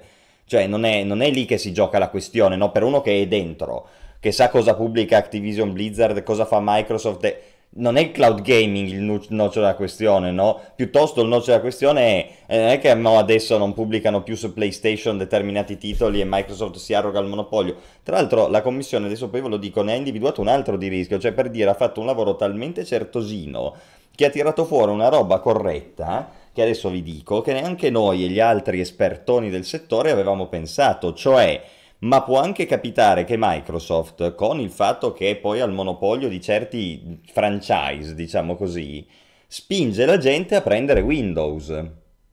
Perché solo lì può giocare a quelle robe lì. Quindi non è che è un abuso anche lì di una posizione dominante, e si sono posti il problema e quindi hanno chiesto a Microsoft, ripeto, delle cose. Quindi hanno, sono andati addirittura al di là di quello che uno si poteva aspettare normalmente, no? Laddove quelli del Regno Unito, cioè, cioè hanno proprio capito niente, cloud gaming, robe, oddio no, per carità, metaverso, Zucca, aiutaci. E hanno bloccato tutto. Qua invece hanno fatto il lavoro, eh? Cioè hanno fatto il lavoro, non si può dire niente, hanno fatto il lavoro. E infatti sono giunti a una conclusione che è, è abbastanza straordinaria, tutto sommato. Perché ovviamente la Commissione, ci sono fatto mesi di trattative, infine hanno trovato l'accordo, quindi l'accordo andava bene a Microsoft, l'accordo andava bene alla Commissione, quindi tutto ok. Qual è l'accordo? Quali sono le condizioni? Per dieci anni Microsoft deve astenersi dal pubblicare in cloud gaming esclusive presso qualsiasi fruitore, fornitore di servizi cloud gaming, cioè tutti i giochi che usciranno adesso sotto leggi da Microsoft, compresi quelli Activision Blizzard, per risolvere questo problema del cloud gaming, potranno essere fruiti da chiunque su qualsiasi piattaforma di cloud gaming, presente e futura, a patto di aver comprato il gioco. In altre parole, voi comprate il gioco, dopodiché domani vi abbonate all'equivalente di Google Stadia, eh, Nvidia, Shield, non so neanche io quali sono i provider di cloud gaming, tanto ne nasceranno da qui a dieci anni, chissà quanti ne nasceranno, basta che abbiate il gioco Microsoft comprato, lo potrete fruire sul servizio di cloud gaming. Perché questo? Perché il servizio di cloud gaming avrà la possibilità di accedere al catalogo Microsoft senza pagare niente, cioè la Commissione europea ha obbligato Microsoft in Europa a cedere i diritti dei suoi giochi senza far pagare niente ai servizi di cloud gaming che questi giochi li vogliono far giocare. Quindi evidentemente se tu sei un fornitore di cloud gaming e devi offrire un parco titoli ai tuoi utenti, eh, c'hai gratis il parco titolo di Microsoft, che fai? Non lo metti? Certo che lo metti, e quindi questo è il risultato. Sì, assolutamente, caro Askez. Ma guarda, io eh, cito una cosa che fa capire eh, l'approssimazione del discorso quando noi appunto parlavamo del, eh, del verdetto della CMA, quindi dell'antitrust britannico, il qual, la quale probabilmente aveva, eh, aveva overstimato eh, appunto le stime, cioè aveva dato, oh, oddio, aveva stimato le stime molto brutto, diciamo aveva ehm, dato aveva stimato dei numeri molto più importanti di quelli che in realtà sono per il appunto per la questione del cloud gaming. Perché? Perché se voi leggete il rapporto del CMA eh, con cui blocca l'acquisizione, il CMA aveva considerato tutti gli abbonati all'Xbox Game Pass come dei come abbonati al cloud gaming e non è la stessa cosa. L'abbiamo già parlato, il, l'Xbox Game Pass non è il cloud gaming, anche se all'interno del Game Pass uno può farsi il, eh, si chiama il Game Pass Ultimate che permette di accedere anche ai titoli in cloud gaming. È una cosa in più, ma non è che tutti quelli che, tutti gli abbonati al Game Pass uguale giocatori di cloud gaming. E quindi questa era stata largamente questi numeri erano stati largamente stimati da parte della CMA in tutta questa storia del cloud gaming facendo probabilmente capire anche che davvero non chi aveva redatto quella Um, quella, quella, commissione, quel verdetto non è un esperto di videogiochi perché semplicemente, molto semplicemente aveva confuso uh, utenti Xbox Game Pass con utenti cloud gaming, ripeto. Uh, la Commissione europea da questo punto di vista è stata molto più chiara, molto più esaustiva. Cioè questo è forse la prima volta che mi sento, che posso dire che mi sento davvero rappresentato, nel senso che eh, finalmente vedo qualcuno che ci capisce qualcosa, ragazzi. Dopo un anno e mezzo che c'è stata questa benedetta acquisizione, perché io vi ricordo che questa acquisizione è stata annunciata per la prima volta nel gennaio del 2022, quindi un anno e mezzo fa, ed è forse la prima volta che vedo un ente politico, un'istituzione parlare con cognizione di causa. Ma guarda, ma E basta no- e proprio non solo quello. dire, e non per sentito dire. Allora, permettetemi di dire che dal mio punto di vista è rinfrescante vedere che finalmente c'è un ente politico che parla con cognizione di causa, ma non perché io sia fan Microsoft, fan Xbox, evviva l'Xbox, ma è un semplice discorso di buon senso e lo dicono i numeri, cioè la Commissione europea ha analizzato i numeri del mercato e ha visto che non si pongono i rischi di un monopolio da parte di Microsoft nell'industria dei videogiochi, cosa che noi abbiamo sempre detto. Cioè, la, la cosa importante, poi al di là di quello che ognuno può pensare, è la bontà dell'analisi. Cioè, quando noi leggiamo, e, e questa è una cosa che è capitata a tutti, no? Nel- io penso che una delle esperienze più condivise tra tutti i videogiocatori è questa. Da qualche parte ho letto il mainstream che si è occupato di videogiochi e se ne è sempre occupato male. Ogni volta che leggi una roba dei videogiochi sui giornali tradizionali dicono sempre stronzate, altrove viene analizzato male, cioè sempre, no? Sempre. Allora, indipendentemente poi dal fatto che ti dicono ok, l'acquisizione va bene oppure no, fermati, l'acquisizione non va bene, quello che è importante vedere, quello che hai detto tu, è che quelli che si sono occupati di decidere hanno fatto il compiti a casa, cioè sapevano ciò di cui stavano parlando, perché poi se volete leggiamo nel dettaglio ciò che dicono, si pongono le giuste questioni, arrivano ai giusti compromessi o comunque ai migliori che sono riusciti a raggiungere per innanzitutto tutelare quelli che poi vanno a giocare, no? Proprio quelli come noi che fruiamo dei videogiochi, cioè si sono posti i problemi giusti. Poi uno può dire, no? Politicamente sono d'accordo con la soluzione che hanno trovato oppure non sono d'accordo, però se già diciamo, la, la- la soluzione è stata raggiunta attraverso un ragionamento corretto, io dico che è già qualcosa di non poco conto, no? Rispetto a ciò di cui siamo solitamente abituati. Sì, assolutamente. Eh, tra l'altro, allora qui eh, si pone una questione e la questione è quella degli altri, degli altri mercati, nel senso l'acquisizione è stata ufficialmente approvata dalla Commissione europea, quindi qui in Europa la cosa si concretizzerà.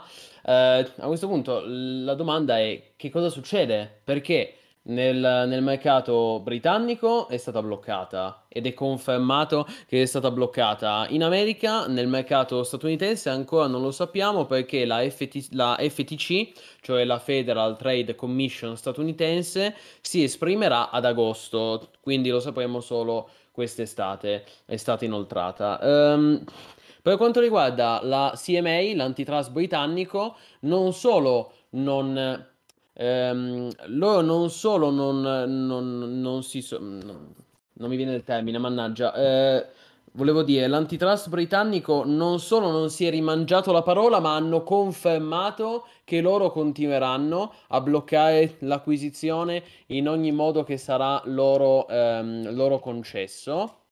Hanno proprio pubblicato un tweet in cui hanno detto che per loro non cambia nulla e, e che continueranno quindi a, a vietare in tutti i modi questa, questa acquisizione sul mercato britannico. E quindi a questo punto bisogna capire perché mettiamo, ehm, mettiamo eh, caso, cioè ipotizziamo entrambi gli scenari. Scenario 1, la, ehm, la- l'acquisizione di Activision Blizzard viene, ehm, viene bloccata anche in America dalla Federal Trade Commission. A quel punto vorrebbe dire che questa acquisizione è stata approvata solo nell'Unione Europea. E quindi lì a quel punto sarebbero in maggioranza eh, statunitensi e, ehm, e inglesi, e mercato britannico. E quindi lì a quel punto potrebbe effettivamente porsi un problema o potrebbero essere richieste ulteriori concessioni da parte di Microsoft. E questa devo dire è forse l'ipotesi più, più incognita, cioè non sappiamo es- se succederà questo non sappiamo esattamente come andranno le cose. Ipotesi numero due, ehm, l'acquisizione verrà approvata dalla Federal Trade Commission americana. E a quel punto, ragazzi, a quel punto vuol dire che eh, il- la CMA britannica rimane, rimane da sola. E allora lì a quel punto, a quel punto ehm, o, la, o appunto la CMA rivede propria, il proprio blocco dell'acquisizione o altrimenti rischia di essere tagliata fuori. Nel senso che Microsoft dice a questo punto a noi ci conviene non pubblicare più nel mercato eh, inglese. Che sì, parliamoci chiaro, il mercato britannico è grosso, tutto quello che volete, ma non è così grosso. Eh. Da quando c'è stata la Brexit, anzi, sono abbastanza in, eh, parecchio in crisi il mercato britannico. Chiedete a chiunque vive in, in Inghilterra negli ultimi anni se, insomma, se, non, se non, non, non ci sono dei problemi. Quindi, questa è una cosa che, che andrà considerata. Ehm, sì, io non ho, per rispondere a BDC, ma io infatti non ho detto che la FTC è vincolante, cioè nel senso stiamo facendo un altro tipo di discorso. Io qui devo dire, sono molto d'accordo con un commento che ho letto prima, ehm, che mh, riporto qui adesso, e cioè, scusate, questo commento che dice... Microsoft ha detto che non aspetterà il giudice americano, faranno l'acquisizione e poi andranno a processo. Del resto è ben difficile credere che il giudice trovi qualcosa di diverso da quanto riscontrato dall'Unione Europea e dagli analisti di mezzo mondo. Se dalla CMA si aspettavano tutti l'approvazione e il diniego è stato accolto con stupore un bel po' di stizza, è proprio perché le possibili cause di opposizione erano state appianate. Quello che ha tirato fuori il CMA dal cilindro è una roba assolutamente pretestuosa, sintomatica di una nazione che persevera in una politica isolazionista e autolesionista. Devo dire, questo messaggio a me fa un po' godere e sono assolutamente d'accordo, nel senso che eh, la Gran Bretagna dalla Brexit eh, sta continuando a sta continuando in maniera testarda a sbattere su queste politiche isolazioniste e autolesioniste che non fanno bene neanche al mercato britannico. A me sembra che stiamo continuando su quella linea, su quella politica. Contenti loro. Non ne so abbastanza per poterti dire perché e per come, francamente. Comunque sì, l'impressione è un po' quella e sono affari loro, cosa vuoi che ti dica? Questo è, ragazzi, anche un po' il vantaggio di essere all'interno di un mercato unico, no? Se giocate a Victoria 3 lo capite molto rapidamente questo concetto. Se voi siete soli soletti, le, soprattutto oggi che ci sono le grandi multinazionali che guadagnano più di interi paesi, ma loro non ci mettono niente a tirarti fuori. Cioè, ma cosa gliene frega? Raga, abbiamo visto prima, è in Italia, giro d'affari dei videogiochi, 2,2 miliardi di euro, ma se, se noi fossimo nel mercato italiano e non nell'Unione Europea e arrivasse la, la, la, um, l'ente antitrust italiano a dire non si fa l'acquisizione, ma Microsoft dice ma io rinuncio a 2 miliardi di mercato o a un'acquisizione che di miliardi ne vale 69? rinuncio a 2 miliardi di mercato evidentemente, no? Quindi è chiaro. Sì, sì, a meno male che noi siamo all'interno del- dell'Unione Europea, così non c'è rischio che l'antitrust italiano faccia delle robe folli. Meno male che siamo all'interno dell'UE e che quindi decide la Commissione Europea. L'Inghilterra Speriamo continui a decidere secondo questi criteri, Certo. perché questo vuol dire che all'interno, non dico che dentro la, la- la Commissione europea c'è la gente che gioca ai videogiochi, ma magari anche sì però almeno sanno quali sono le domande giuste da porre, le questioni giuste da, da, su cui interrogarsi, no? Nel momento in cui vai a legiferare. A me già questo mi basta per un rappresentante politico che già si vede lontano, no? La Commissione europea, Bruxelles, cosa. Però oh, se poi ti dimostrano che questo è il livello dell'analisi, se volete poi entriamo anche un po' più nel dettaglio per vedere anche le finezze, no? Diciamo che hanno tirato fuori proprio secondo me potete leggere l'articolo e lo capite da soli, non serve che ve lo dica io, ma vedrete che proprio è stato fatto un lavoro di fino, cioè chi, chi, ha, chi ha, fatto questa roba sapeva ciò di cui stava parlando, no? Che nei videogiochi non è poco, francamente. No, ma infatti, cioè, meno male che c'è ancora qualcuno che sa ciò di cui parla. Detto questo, eh, per rispondere a Saltimbacco, mi spiace che sia venuta a creare una polemica, eh, perché Saltimbacco aveva scritto Bloomberg ha detto che questo cambierà poco ehm, in UK, cioè in Gran Bretagna. E io ho risposto e sti cazzi, ma nel senso, e sti cazzi vuol dire chi se ne frega, ma non chi se ne frega di quello che hai detto tu, Saltimbacco, chi se ne frega di quello che ha detto, Bloom, di quello che ha detto Bloomberg. Nel senso, eh, io sto leggendo tanti che adesso dicono, eh però occhio, occhio, perché invece in Gran Bretagna hanno confermato questo blocco. Ho capito, ma io sono europeo, noi, siamo, noi, noi tutti siamo europei ragazzi, poi non, non ci so, tange, eh, non, magari in chat ci, poi magari in chat c'è qualcuno che vive in Inghilterra, va bene, massimo rispetto, però noi della nostra community siamo al 90, al 98% italiani, quindi facciamo parte dell'Unione Europea E quindi dico sti cazzi nella misura in cui, cioè sti cazzi nel senso, chi se ne frega se in, se in Gran Bretagna continuano testardamente e pervicacemente a fissarsi con questa politica del no, Microsoft è brutta e cattiva, dobbiamo vietare qualsiasi acquisizione, altrimenti fa usci- non fa più uscire i giochi su PlayStation. E se loro vogliono continuare a intestardirsi in questa politica, come dicevo prima, a mio parere autolesionista, isolazionista, Vabbè, facciano pure. Però noi siamo europei e i blocchi, questo blocco del CMA britannico a noi non ci tange nel momento in cui l'acquisizione viene approvata qui in Europa. Per quello dicevo, per quello ho detto sti cazzi, nel senso chi se ne frega di quello che stanno facendo negli, um, in Gran Bretagna. Ecco, poi non volevo offendere nessuno, mi dispiace se qualcuno si è offeso, però io sono molto romano e romanesco, ragazzi, e sti cazzi vuol dire quello, cioè vuol dire ma chi se ne frega di quello che stanno facendo all'estero, no? Volevo, eh, sempre a proposito delle, delle finezze di cui parlavo prima, no? Questa a Sì. te piace perché so che ti triggeri, perché infatti è una di quelle cose che mi fa dire seguono MMO Hit alla Commissione Europea, vedono i salotti. Assolutamente. A Ci un seguono, certo ci seguono. punto di, cioè, Salutiamo la von der Leyen, che ci segue grande sempre. Ursula. Senti, dicono, ma oltre al cloud gaming ovviamente no, anzi forse il problema principale è quello appunto di dire ma poi Microsoft i suoi giochi li pubblicherà ancora su altre piattaforme oppure sfrutterà questa sua posizione di dominanza per... E il- la Commissione europea risponde in questo modo, dice a conti fatti Microsoft non avrebbe incentivi a rifiutare la distribuzione dei giochi di Activision a Sony nell'area economica europea, perché lì ci sono quattro console Sony PlayStation per ogni console Microsoft Xbox. Quindi che fai? Rinuncia all'80% del mercato, no? E- Bravo. cioè, quindi capite anche che è proprio concreto quello che stanno dicendo, sono robe che abbiamo detto anche noi. Solo che Ma finché infatti- lo dice gente che c'è vissuta qua e che si incazzano con i governanti che non capiscono, invece per una volta che i governanti capiscono che i nostri benefattori sanno davvero cosa è meglio per noi, come diceva il dottor Brin, eh, allora tanto meglio, no? Tanto ci sono sempre i nostri benefattori, ragazzi.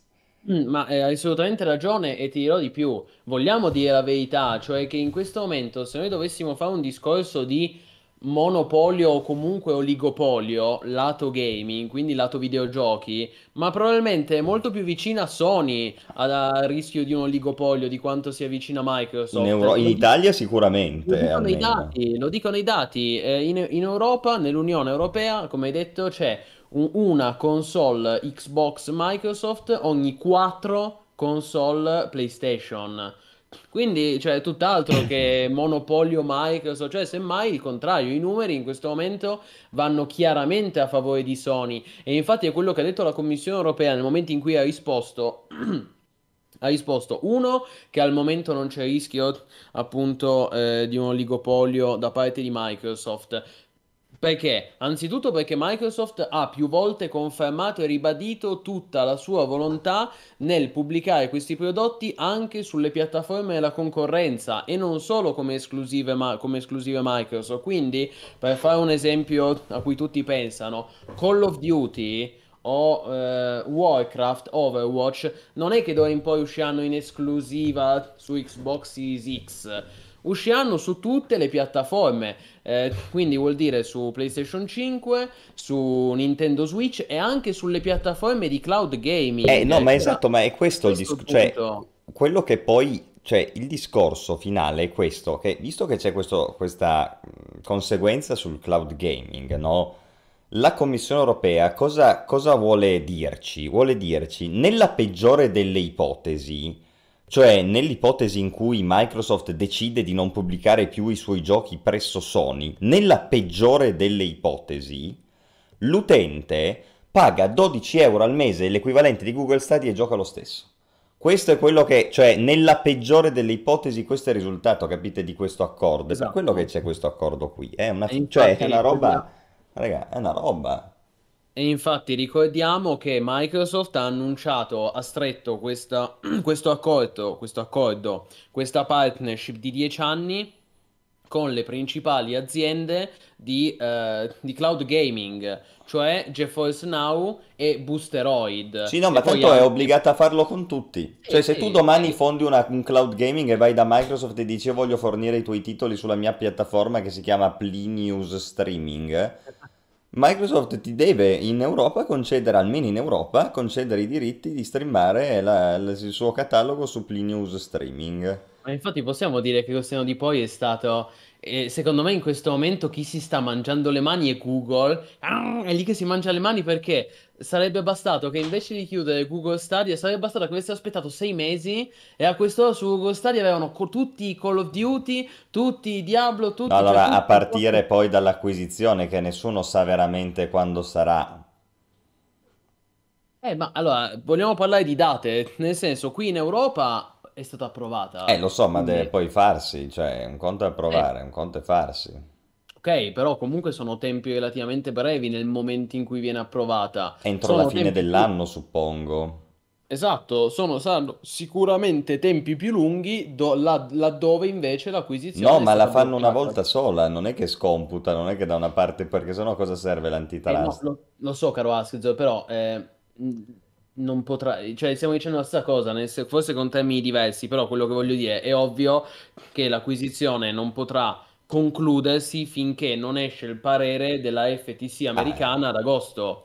L- l'ho già detto, è previsto ad agosto il verdetto della Federal Trade Commission americana, quindi fino a quel momento non lo sapremo. Dopodiché, sì, se Dopodiché approvata... dipenderanno da loro quanto ci mettono a firmare le carte, fondamentalmente. Certo.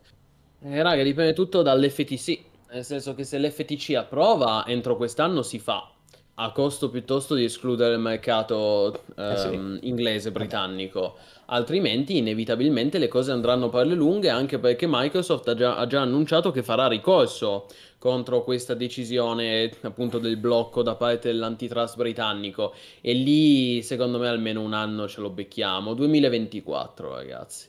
Secondo me, tutto considerando, eh, questa benedetta acquisizione diventerà davvero effettiva e concreta nel corso del 2024. Quindi sì. Ehm, per quanto riguarda cl- cloud gaming, abbiamo detto, Microsoft ha ribadito la propria intenzione di, pubblica- di continuare a pubblicare i suoi prodotti e tutti i prodotti Activision Blizzard anche sulle piattaforme della concorrenza, Però non è obbligata a farlo, eh, per quello prima lo dicevo, nella peggiore delle ipotesi, quello non Sì, è obbligata. No, no, per- non è obbligata, però Microsoft ha già espresso ufficialmente la propria intenzione e la propria volontà a farlo, come è già successo con Minecraft, ne avevamo già parlato, che anche lì il brand di Minecraft inizialmente era di Mojang, i creatori originali, poi Microsoft l'ha acquisito, per, ha acquisito il franchise per diversi miliardi di dollari, ma non è che, Mi- non è che Minecraft è diventato un'esclusiva Xbox Series X, Anzi, Minecraft oggigiorno è giocabile su praticamente tutte le piattaforme esistenti. E questa stessa politica Microsoft dice di volerla applicare anche a Call of Duty e agli altri giochi Activision Blizzard. Quindi qui la grande domanda che si fanno tutti è Diablo 4 arriva sul Game Pass? Probabilmente la risposta è sì, arriverà, ma beh, sicuro non al day one. Perché Arriverà. per giugno arriverà. Io Arriverà. credo che arriverà, ma come ho detto, arriverà nel 2024, Arriverà. prossimo anno. Ehm, ma non arriverà solo Diablo 4, eh. Arriveranno probabilmente tutti i giochi della serie, quindi Diablo 2, Diablo 3. Ma pensa Askzo, avere Diablo 1 su Game Pass, che bomba! Qui ci puoi fare gli stream in nostalgia su, su di Diablo 1 da Game Pass. Arriveranno i Call of Duty, arriverà Overwatch, arriverà Warcraft. Non credo World of Warcraft, di quello ne ab- ne abbiamo già parlato, ma perché lì è un prodotto diverso. WoW è un prodotto d'abbonamento e quindi richiede un canone mensile a- oltre al Game Pass. Però io credo che tutti i prodotti Activision Blizzard, se si conclude questa acquisizione come sembra, arriveranno su Game Pass. Ci vorrà tempo, ripeto, non sarà quest'anno, più, probabilmente nel 2024, ma credo che pian piano arriveranno tutti, a parte WoW, ripeto. No, WoW no, ragazzi. Cioè, lo so che vedo in chat tanti che ci sperate, sarebbe bello anche WoW. Allora, se, se parliamo di cosa sarebbe bello, sì, ok, anch'io eh, sarebbe figo. Però se parliamo di cosa, di, di ciò che è realistico, no. Metteranno tutti i prodotti Activision Blizzard tranne WoW, secondo me. Bene, caro Plinius, io devo dirti che non ho molto altro da dire e sono contento che comunque si sia capito il discorso che finalmente una buona notizia, ecco. Beh, sì, abbiamo... leggiamo un po' la chat perché abbiamo una chat che stasera sta ribollendo, sta ribollendo. Non sappiamo, ragazzi, se in UK verranno semplicemente fatti fuori. È una possibilità, è una possibilità, però è ancora presto a dire. Cioè, considerate che la partita non è ancora finita. Oggi Ehm, quest'oggi Microsoft ha vinto una battaglia, ma non ha ancora vinto la guerra. Esattamente come quando la CMA ha bloccato l'acquisizione, lì aveva perso una battaglia Microsoft, ma non aveva perso la guerra. Quindi sì. Sì, no, e poi appunto io non, non mi piace parlare a sproposito, quindi di- non so neanche come funzioni lì, ma non so neanche per esempio cosa implica l'appello, no? Non so proprio nulla, per cui non, non dico. Ma Eh, semplicemente serve tempo, ragazzi, servirà tempo.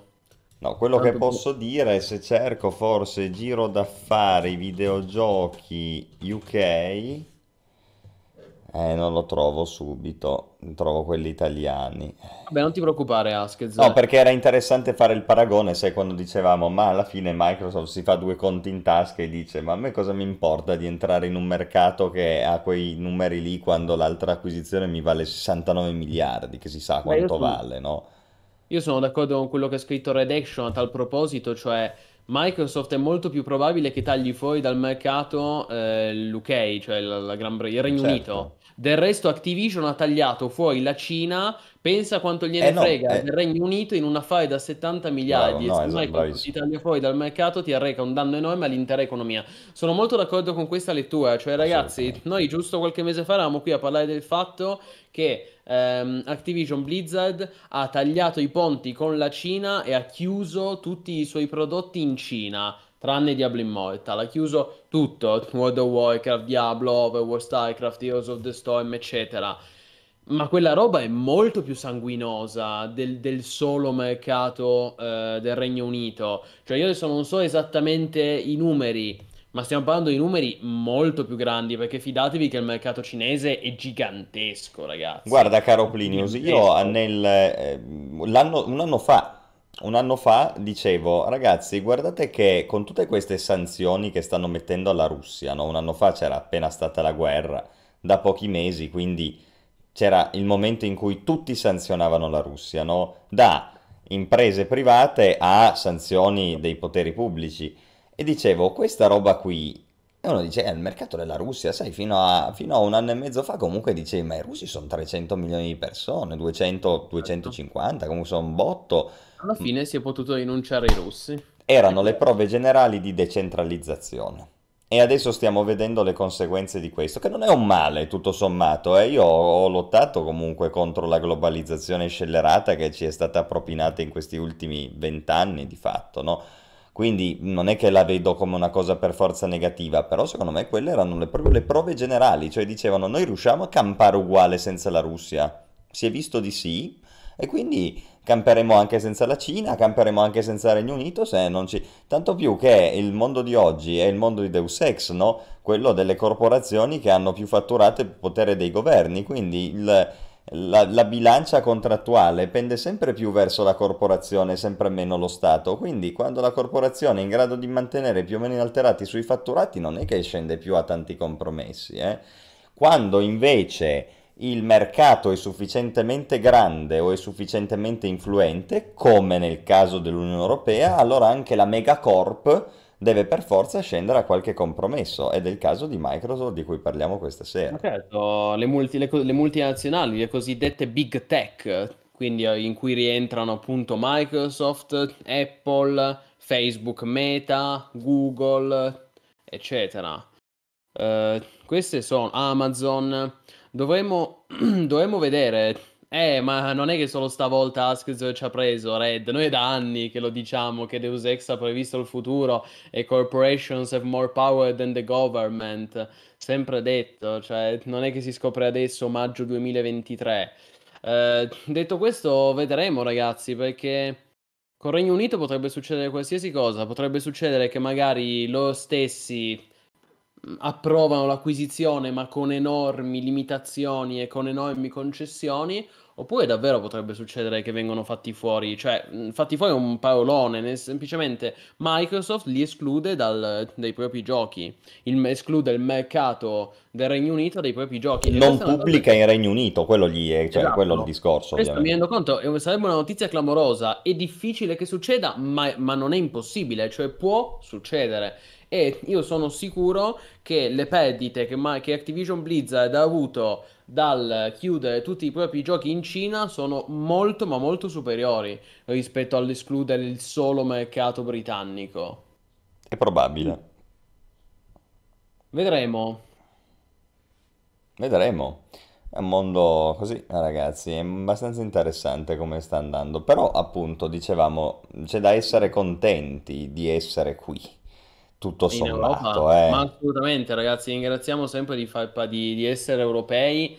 Ehm, io sono un fanboy dell'Unione Europea, nel senso, cioè, dobbiamo ringraziare di quello che sta succedendo e mh, anche perché obiettivamente, ma non per una questione di essere fanboy, ma per una questione che leggi le, da- leggi le carte, leggi i dati No, e sono gli esatto, unici che hanno espresso un eh, verdetto esatto, è quello. contestualizzato, motivato e ben argomentato, laddove invece con gli altri sembrava che andassero Cioè, sembrava. Zuckerberg che va al congresso e gli chiedono cos'è Facebook, cioè, capito, è quella roba lì. Eh, è tutto lì, è il discorso, poi fanboy o no, cioè, dopo che passi 30 anni di videogioco a vedere che tutti quelli che sono fuori dal mondo dei videogiochi, dei videogiochi parlano a cazzo di cane, per una volta che vedi la commissione fucking europea che parla con cognizione di causa, rimani stupito. Io ne sono rimasto stupito e anche contento. Caro Askzor, è. cari ragazzi, evviva la Commissione europea, evviva l'Europa, vai con l'inno alla gioia Askzor, vai con l'hype, Diablo 4 su Game Pass, WoW 2 confermato ed esce già nel Game Pass, incredibile Senza Askzor, canone si mensile, perché li obbligano, li obbliga Bruxelles a non mettere più il canone mensile. Grazie Ursula, grazie Ursula che avremo WoW 2 incluso nel Game Pass. E si sale sul treno dell'hype. Ciuff ciuff, siamo pronti ragazzi, siamo pronti, evviva, Bellissimo. evviva. No, è una Vabbè, bella scherzi a parte, è una bella notizia è quella che una è bella uscita notizia oggi, ragazzi. Poi vedremo se verrà confermato, se verrà smentito dagli altri organi di antitrust. La storia è ancora lunga, non vi preoccupate, ne parleremo fino al 2024. Però, intanto, quella che è uscita oggi, per noi consumatori, per noi giocatori e per il mercato dei videogiochi allo stato attuale, è una notizia positiva. Bene, Esatto.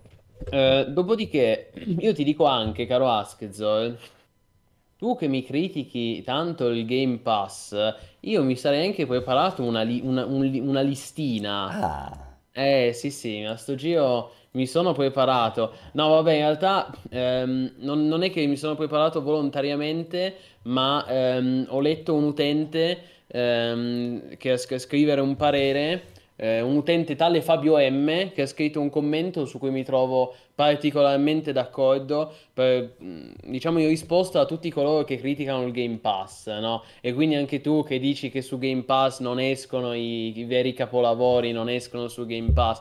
A parte il fatto che ti abbiamo già smentito con Fl- Fly Simulator. ma quelle di Microsoft, gioco di nicchia simulatore. Andia- vediamo. Allora, quindi tu dici, non escono giochi, eh, i- non escono i capolavori non di No, Microsoft. vabbè, vediamo cosa mi dici e vediamo come ti rispondo. Allora, io leggo questo commento di Fabio M su cui sono perfettamente d'accordo perché secondo me la verità è che tante persone che criticano il Game Pass lo criticano perché non magari non sono neanche consapevoli di cosa c'è su Game Pass. Cioè, io Padre adesso... perdona loro perché non sanno quello che fanno. Eh, eh, no, adesso scherzi a parte, Askeso, io ti farò dei nomi di giochi che sono sicuro che tu non sai che sono inclusi nel Game Pass. Dai, Allora, anzitutto, eh, questo utente dice, per quanto riguarda il 2022, io su Game Pass mi sono giocato e fa una lista. E questa lista include diversi giochi, tra cui Grounded, Scorn, A Plague Tale, sia A Plague Tale Innocence che A Plague Tale Requiem. Vabbè, tu non li conosci, però Grounded era quello degli insetti. Ti ricordi quello che diventavi piccolo? Vabbè, ma questi non sono esempi che hanno un senso. Andiamo avanti. Aspetta, ti devo fare una lista di 50 titoli. Se tu dopo due titoli già mi fermi per criticare... Sei fermato tu, io facevo solo le facce. Ok, hai ragione. Allora, dicevo, Grounded, Scorn, A Plague Tale Requiem, A Plague Tale Innocence, Pentiment, High on Life, poi da PC c'è Death Stranding, incluso nel Game Pass, Crusader Kings 3. Eh no, ma c'è un problema qui. C'è un mm. problema qui, che il discorso non è... Non, non, ci sono giochi belli sul Game Pass, il discorso è al day one su Game Pass non ti escono i giochi veramente fighi. Questo è Va il bene. discorso, al day one. Va bene, però io adesso voglio C'è anche Witcher 3 nel Game Pass, non è che mi sogno di dire che è una merda, ovvio, no? Però non è uscito, cioè al day one, no, quelli che... Infatti, Atomic Heart, eh, l'altro che gioca, Redfall, cioè sono tutti giochi che dici, boh, ma boh, chi più, chi meno, boh, e non è che sono gioconi, no, calma, no? calma, eh, non possiamo, non possiamo paragonare, mettere insieme, accomunare Redfall e Atomic Heart, perché Atomic Heart è stato un grande Ma successo. sì, d'accordo, d'accordo, va bene, certo, come... fatte le dovute distinzioni, ok, però hai capito il senso. Esattamente come Hi-Fi Rush che citano in chat, grande gioco e grande successo. Vabbè, Ask, facciamo così. Eh, io non, adesso non sto rispondendo alla tua domanda, però permettimi di rispondere sì, a tutti coloro sì, che sì. criticano il Game Pass come servizio, perché credo che sia anche una questione di rispetto. Io, io a volte veramente su YouTube leggo di gente che dice ah il Game Pass è bella merdata, è un servizio inutile, cioè ragazzi, se posso continuare con la lista senza essere interrotto continuamente, come diceva Mosca, Maurizio Mosca. Allora, Grounded, Scorn, Plague Tale, Pentiment, Ion Life, Hi-Fi Rush, Atomic Heart, Death Stranding, Crusader Kings 3, Chivalry 2, Football Manager 2023, il um, Warhammer 40.000 Dark Tide, a, a quello appena uscito, eh, quello al day one. Poi su Game Pass abbiamo anche Return to Monkey Island, Mass Effect Legendary Edition, eh, Marvel's Guardians of the Galaxy, che anche se magari non interessa, però ha avuto molto successo, Guardiani della Galassia. Poi c'è la trilogia di Hitman, caro Ask. Tu, tu dimmi sinceramente, tu lo sapevi che su Game Pass c'è il World of Assassination di Hitman? Quello di cui il buon Emberai ti ha, eh, ti ha espresso le lodi, ti ha tessuto le lodi più e più volte.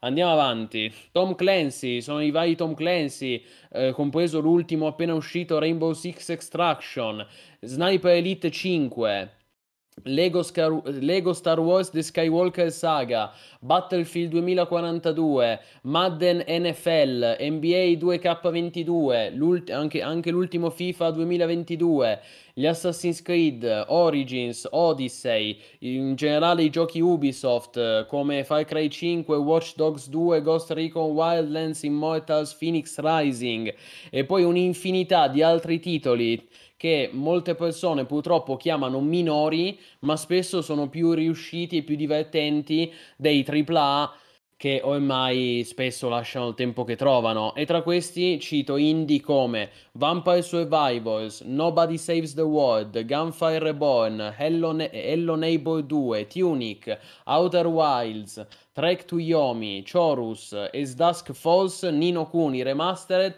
Valheim, Valheim e di Outer Worlds. Questo soltanto, e questo non li abbiamo citati tutti perché se volessimo citare tutti sarebbero, se non sbaglio, 500, circa 500 qualcosa. Citato, abbiamo citato solo i principali e questo al prezzo modico, al modico prezzo di 9 euro al mese. Allora, capisci perché io diciamo che strabuzzo gli occhi quando sento di gente che critica il Game Pass come servizio. Adesso non mi riferisco a te, è un discorso generico di tutti coloro che dicono che il Game Pass è un servizio inutile e lo chiamano, e lo chiamano con dei nomi dispregiativi. Ecco, io credo che nella vita, ragazzi, poi un servizio può piacere o non piacere, ok? Uno può dire a me il Game Pass mi fa cagare, benissimo, però credo che nella vita bisogna distinguere ciò che soggettivamente non piace da ciò che invece oggettivamente è un buon prodotto, è un servizio di alta qualità e il Game Pass è innegabile che sia un servizio di qualità.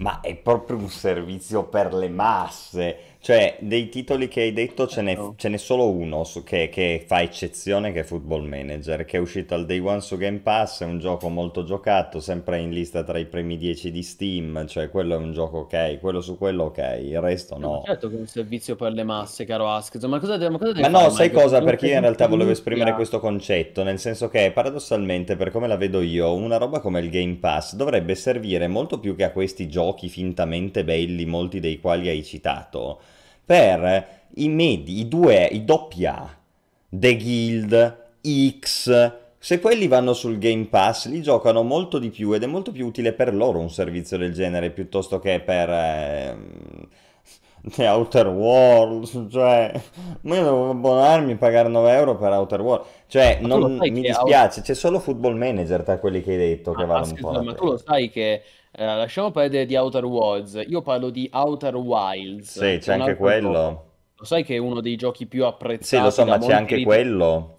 Da Ah. molti ritenuto un capolavoro fucking Outer Worlds nel Game Pass, porca Però puttana. non è uscito lì al day one. Cioè, ma, ma seriamente, ma come si fa a dire nel Game Pass ci sono solo giochi carini? Cioè, io rispetto tutti, però non sono d'accordo, Torsdal. Cioè, io vi ho citato dei giochi che sono, alcuni sono unanimemente riconosciuti dei capolavori. Allora, o diciamo che Ma tutta sì, alcuni sì, alcuni venduti sì. e e questi giochi in realtà non sono, sono delle medde, ma altrimenti, cioè, io credo che bisogna anche ammettere l'evidenza, ragazzi.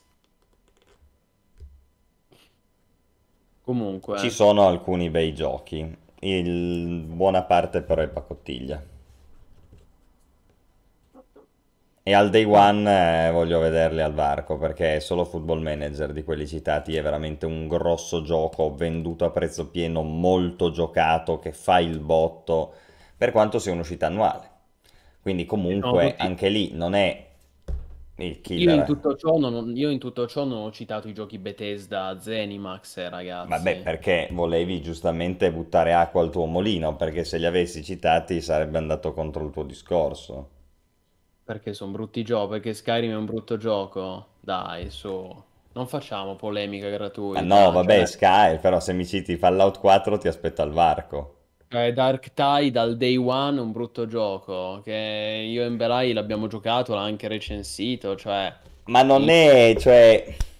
Ma sì, ho capito quello che vuoi dire tu, Ask, tu dici il capolavoro assoluto. E ho capito, ma non esiste solo il capolavoro assoluto. Cioè, io trovo estremamente, estremamente sterile il fatto che ci fissiamo sempre su questa cosa che esiste solo il capolavoro assoluto. Allora, certo, il capolavoro assoluto è importante. Io sono il primo ad aver acquistato al day one Elden Ring e averci giocato 100 ore, ma non esiste solo il capolavoro assoluto. Cioè parliamo di un'industria videoludica che è sempre di un mercato che è sempre più grande, sempre più variegato, sempre più stratificato e secondo me eh, ridurre tutto al capolavoro assoluto e basta vuol dire banalizzare il discorso. Ma sì, va bene. Poi per 9 euro. E fino a, fino a qualche tempo fa st- stava a un euro, cioè diciamo la verità. Infatti io l'ho sempre preso quando costava un euro. Eh, cioè, allora lì hai coraggio a dire. Ah, ci vuole un bel coraggio per lamentarsi. Vabbè, ma sì, ma... Non fa tanto per me, diciamo così, dai. Vediamola in questo Quello, modo. che- que- quello ci sta, eh, ma anch'io posso dire che non ho il tempo di stare dietro al Game Pass. Spesso mi rendo conto che magari mi faccio un mese di Game Pass e poi magari ci gioco due giorni perché gli altri giorni del mese sono impegnato e va benissimo, però è un problema mio. Non è che dico il Game Pass come servizio fa schifo, cioè, eh, io solo questo voglio che sia chiaro, che un conto è la soggettività personale e su quello sono perfettamente d'accordo pure io. Anch'io, eh, preferisco acquistarmi il gioco e averlo lì per sempre che è mio, di mia proprietà. Anch'io lo preferisco, però se parliamo di Game Pass come servizio è innegabile che sia di, di- di alto livello di, di qualità, un servizio di qualità. Tutto qui, ecco, senza, senza polemica, ma giusto per... mm, noi facciamo informazione e quindi...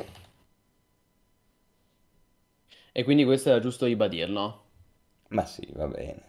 Va bene. Vuoi che passiamo all'ultimo argomento, rapido rapido, un 10 minuti? Qual è l'ul- dipende qual è l'ultimo argomento, caro Askez. Forum. Ah, va bene. Allora, del Signore degli Anelli ne parleremo la prossima volta? Ah, vuoi fare... Faccia... Eh, ma- No, per me, sì. per me va bene. Sì, è un Ragazzi, bel argomento caldo, anche il Signore degli Anelli. argomento caldo, la prossima volta si parla de- dell'MMO, del nuovo MMO del Signore degli Anelli da parte di Amazon e anche qui ho la board di Hype Train, ciuf ciuf, si sale, si giumpa, caro Askez. Eh, mi da- dobbiamo scontentare. No, voglio- vo- tutti vogliono che si parli del Signore degli Anelli. Come facciamo? No, non si può, ragazzi, perché finiamo a mezzanotte. Io non, ho- non ce la posso fare, non ce la posso fare.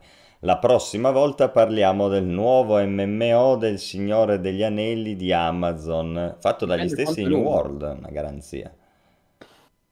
Dipende quanto è lungo come discorso, però valuta tu, come, come vuoi tu, Askez. C'è una rivolta in chat. È una rivolta, va bene, andiamo per, andiamo per il Signore degli Anelli e dei forum per la prossima volta. Vabbè, ma non ne, par- ne fa- facciamo, insomma, ne parliamo in maniera, in maniera sintetica. O se no facciamo un sondaggio. in- in- Lascia insomma, tanto alla fine è perdere. sempre Amazon, eh, parliamo sempre di Amazon. Diamo, diamo, andiamo con, con, eh, Amazon Games, eh, New World, eh, Signore degli Anelli 2.0. Anche perché non Eh, è che c'è molto da dire, se tutto va bene ce ne parliamo una ventina di minuti e poi ci salutiamo, quindi perfetto. e poi che ho fretta, eh, Askez. No, sto scherzando, no, dai. vabbè. Eh, beh, beh, beh, tanta roba per quelli che dicono amo il Signore degli Anelli. Beh, eh, non siete certo gli unici qua in chat, ragazzi. Non siete certo gli unici. Io sono, insomma, state parlando con un grande estimatore non solo della trilogia di Peter Jackson, ma proprio dei libri di, eh, dell'opera di J.R.R. Tolkien. Eh, il povero Askez è vicino a una crisi mistica, ma eh, la notizia in realtà è molto sintetica. È, è tornato, ragazzi. Potremmo, potremmo annunciarla così, come quando, come quando hanno de- come quando Gandalf dice Sauron è tornato, il grande male, il grande occhio, senza palpebre, avvolto dalle fiamme. È tornato, ragazzi, è tornato l'MMO del Signore degli Anelli da parte di Amazon Games. Anche se Amazon Games giura che non è lo stesso, è un nuovo MMO. Però, eh, fatto sta che è uscita questa notizia secondo cui Amazon Games ed Embracer Group hanno annunciato di aver, di aver raggiunto un accordo per lo sviluppo e la pubblicazione di un nuovo MMO di The Lord of the Rings. Ricordiamo, scusate, perché eh, cito Embracer Group? Perché l'anno scorso Embracer Group aveva acquisita al 100% Middle Earth Enterprises. Middle Earth Enterprises non è altro che la compagnia che si occupa ehm, di eh, gestire e controllare i diritti dell'opera di Tolkien. Ehm, avevamo pubblicato un articolo giusto l'anno scorso, ad agosto, sull'acquisizione di eh, Middle Earth Enterprises da parte di Embracer Group, che è questa holding svedese. E adesso la novità è che Embracer Group si è alleata con Amazon, ha stretto questo accordo che potremmo nominare come le due torri.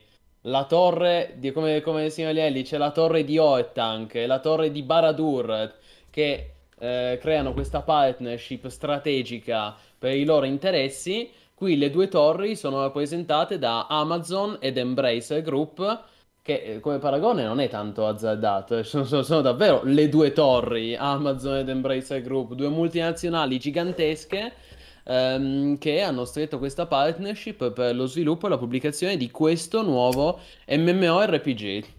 Gioco su cui ovviamente non sappiamo nulla di specifico al momento, neanche il titolo. Sappiamo che è in sviluppo, sappiamo che da quanto dicono non è lo stesso che avevano annunciato due anni fa e che poi era stato cancellato, se ricordate, tra enormi polemiche, però lì era stato cancellato a causa di una diatriba tra eh, appunto Amazon e Tencent. Lì era intervenuta Tencent, questa multinazionale cinese, e quindi anche lì c'era stato uno scontro tra titani. Adesso Tencent non c'entra più, se la, se la giocano, se la cantano e se la suonano Amazon Games ed Embracer Group con questo nuovo titolo. Ma prima ringraziamo Dot Xenon che si è iscritto con Prime per 8 mesi. Oggi abbiamo tutti i veterani, ragazzi. Siete dei grandi. Vero massivo postumano. Grande, grazie E mille. per ringraziarci del fatto che abbiamo parlato del Signore degli Anelli anche Esatto. stasera. Grande Dottor Xenon, vero massivo postumano, grazie mille di cuore. Top. Allora, no, eh, ci tengo a precisare, questo non c'entra niente col vecchio MMO del Signore degli Anelli che esiste, è ancora giocabile, è free to play, e quello si chiama Lord of the Rings Online. E l'abbiamo anche linkato in questa news. Eh, tra l'altro, gioco del 2007, quindi questa, giusto questo aprile ha compiuto il, oddio, aiutami Askez, decimo sedicesimo anniversario. 2007, 2023, 16 quindi 16 anni di Lord of the Rings Online, complimenti, Ehm, però quello è un gioco ormai eh, vecchietto, no? 16 anni, invece qui parliamo di un nuovo MMO che, Nuovo MMO. nuovo MMO che Vai. uscirà su console e PC, Sì. sarà persistente, Dai, dai. sarà open world Beh, meno male. E sarà ovviamente basato sulle storie, sull'amata storia del Signore degli Anelli. E anche Quindi- dell'Hobbit. e anche dell'hobby, quindi Eh, si gode, dell'Hobbit. si gode, caro Askez. Ehm, sicuramente sarà action, io questo lo dico già perché se esce su console, Perfetto. action al 100%. Action. E sarà sviluppato da Amazon Games, in particolare dalla divisione di Orange County, che è lo stesso team che si è occupato di New World. Quindi, per la tua gioia, caro Askez, sono gli sviluppatori di New Sì, World. tornano alla carica. E quindi è tornato The New World of the Rings. New World of the Rings, esatto. The New Lord of the Rings. Mamma mia, ragazzi. The New World. The World of New. The Lord of New World. Tu sei già, tu sei già pronto. Tu sei già, sei già partito malissimo. E no, ma sai, Sei questi qua sono cioè, frutto della ormai comprovata esperienza nello sviluppo dei Morpg. Quelli di New World vengono promossi a fare il Morpg del Signore Anelli. Cosa ne pensi? Eh, lo so che tu te la sei legata al dito, però è anche vero che New World è stata la loro prima esperienza. Ah, Vediamo cosa poveracci, cioè tu giochi la carta poveracci, erano inesperti, hai ragione.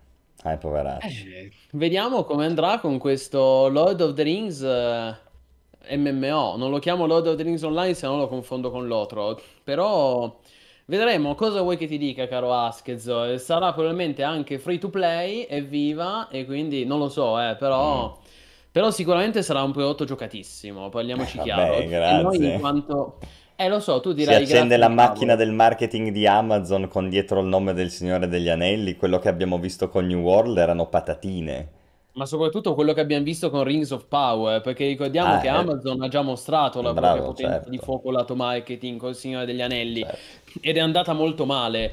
Io sono preoccupato, io, io spero, no- non lo so, ecco, io spero che questo MMO c'entri il meno possibile con gli Anelli del Potere. Senti, Perché se no, fanno un esatto, ma MMO infatti io basato voglio- su Rings of Power mi aspetto un disastro. Voglio Però- sfruttare la tua enciclopedica conoscenza. Mi elenchi per favore i giochi di Amazon Games.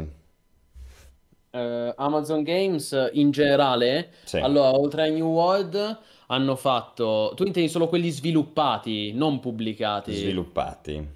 Sviluppati avevano fatto anche il gioco The Grand Tour, The Grand Tour Game, che era la- The Grand Tour sarebbe la serie Sì. dopo, eh, come si chiama? Mm, Top Madonna, Gear. quelle- Top Gear, bravissimo. Dopo Top Gear eh, la- la- hanno fatto la serie chiamata The Grand Tour e hanno fatto The Grand Tour Game, che è una monnezza, e se vuoi saperlo. No, no, ma lo so, per quello te lo sto chiedendo. Poi Poi, hanno fatto Cru- Crucible, Bravissimo. cancellato, chiuso e cancellato nel giro di... senza mai uscire ufficialmente.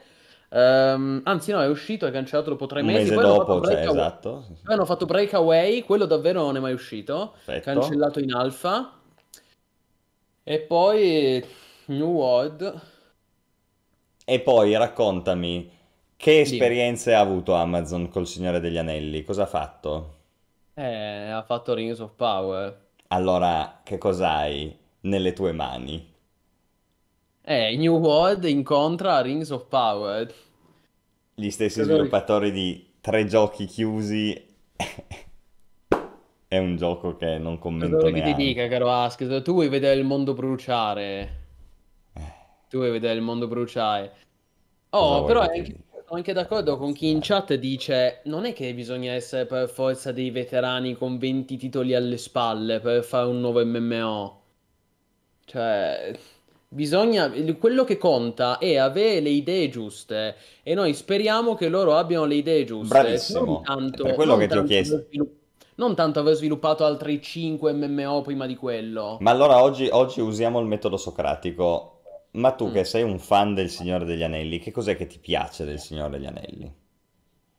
Ma eh, come opera in Sì, in generale, generale, diciamo, che cos'è che ti affascina di più? Cos'è che vorresti trovare riproposto in un gioco? No, io direi, cioè, Beh, sicuramente il world building della Terra di questo Mezzo. senso di avventura in questo mondo, no, misterioso, in cui, cioè, c'è tutta una lore dietro che scopri, no? sì, il- come dice Sommo Profeta, sicuramente il mondo virtuale e poi anche il fatto che nel Signore degli Anelli, come è stato pensato da Tolkien, c'è proprio una filosofia, cioè proprio un'opera filosofica che purtroppo è stata, è stata rovinata è stata rovinata da Amazon in Rings of Power che è completamente, si è completamente persa quella profondità filosofica che invece era, sta- era stata trasposta molto bene nella trilogia cinematografica di Peter Jackson.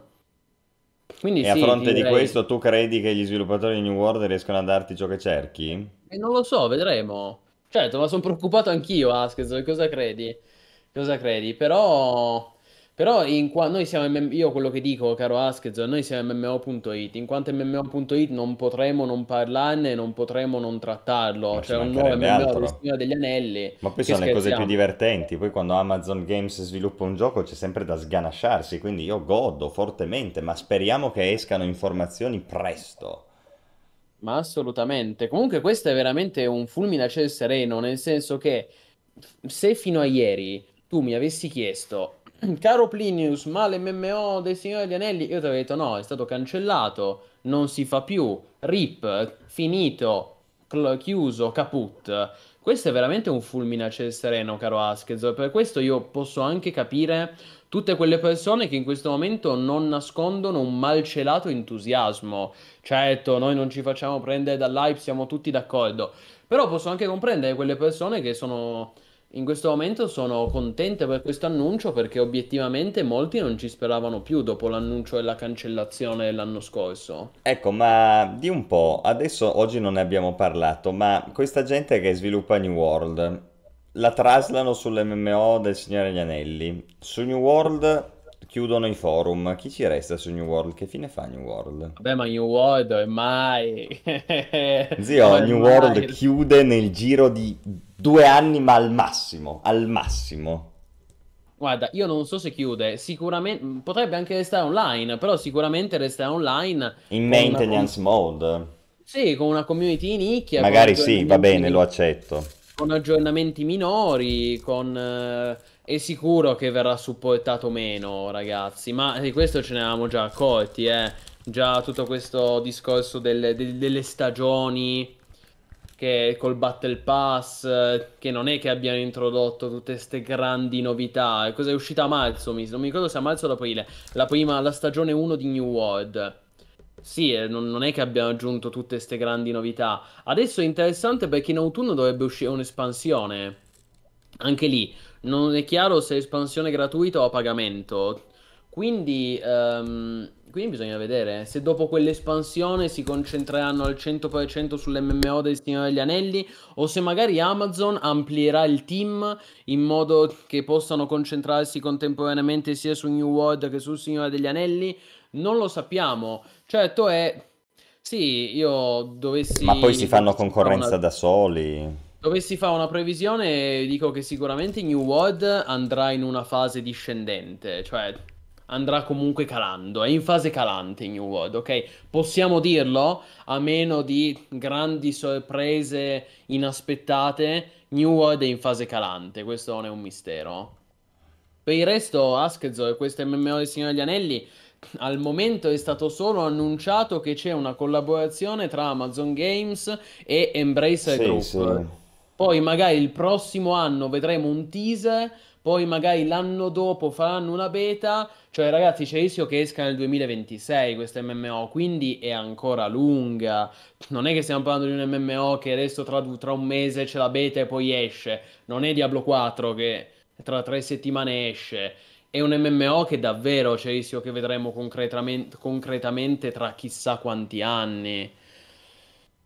Quindi aspettiamo, io sicuro, anche perché al momento è difficile parlarne, non sappiamo nulla, non sappiamo il titolo, non sappiamo il gameplay, non sappiamo in quale timeline, eh, in quale epoca della Terra di Mezzo sarà ambientata, anche se il fatto che si chiami proprio The Lord of the Rings no, e non Rings of Power mi fa sperare che sia ambientato nell'epoca della guerra dell'anello. No, ma te, è sicuro, te lo dico non perché c'è riferimenti allo Hobbit e al Signore degli Anelli, quindi con ogni probabilità sarà tra lo Hobbit e il Signore degli Anelli, classico escamotage per fare Ah, sì, scusami. Guarda, Ask, io questa cosa del lobby non la sapevo perché nella No, ma ti chiedo scusa visto... io perché effettivamente sì, hai citato di là, ma c'era una frase a effetto che volevo fare per percularli e quindi non l'ho Sì, hai messo. ragione. Sto leggendo adesso il comunicato originale che possiamo anche mostrare un attimo e dice Featuring the beloved stories of The Hobbit and the Lord of the Rings. Sì, vabbè, allora posso dire che questa cosa un pizzico mi tranquillizza, non tanto, eh, però un pizzico perché almeno vuol dire che non è l'MMO di Rings of Power. Io temevo che facessero eh, The Rings of Power No, ma online. non è commercialmente conveniente, non tirerebbe un cazzo l'MMO di Rings of Power. Rings of Power non piace quasi a nessuno. Eh, però intanto confermato Cioè, si sono già stagione, ma sì, ma purtroppo. perché... co- per- Cioè, è come il discorso New World, no? Mm, Rientrarci ci rientri, perché quando spendi quelle cifre, soprattutto nel marketing, rientrarci ci rientri, quindi puoi permetterti di fare un po' il cazzo che ti pare. Comunque il punto è che si sono già sputtanati la reputazione su Rings of Power, quindi non possono trasferirlo su un altro medium. Sì, sono, sono d'accordo. E nel frattempo ricordiamo che Amazon Games ultimamente dav- sta, div- sta davvero diventando l'asso piglia tutto. Perché oltre a questi giochi di cui abbiamo parlato, come publisher, cioè praticamente sta pubblicando tutti i nuovi MMO li pubblica Amazon ormai. Ricordiamo che Amazon ha annunciato di avere un accordo per la pubblicazione. Scusate. Ha annunciato di avere un accordo con NCSoft per la pubblicazione di Throne and Liberty. Un accordo con Bandai Namco per la pubblicazione di Blue Protocol.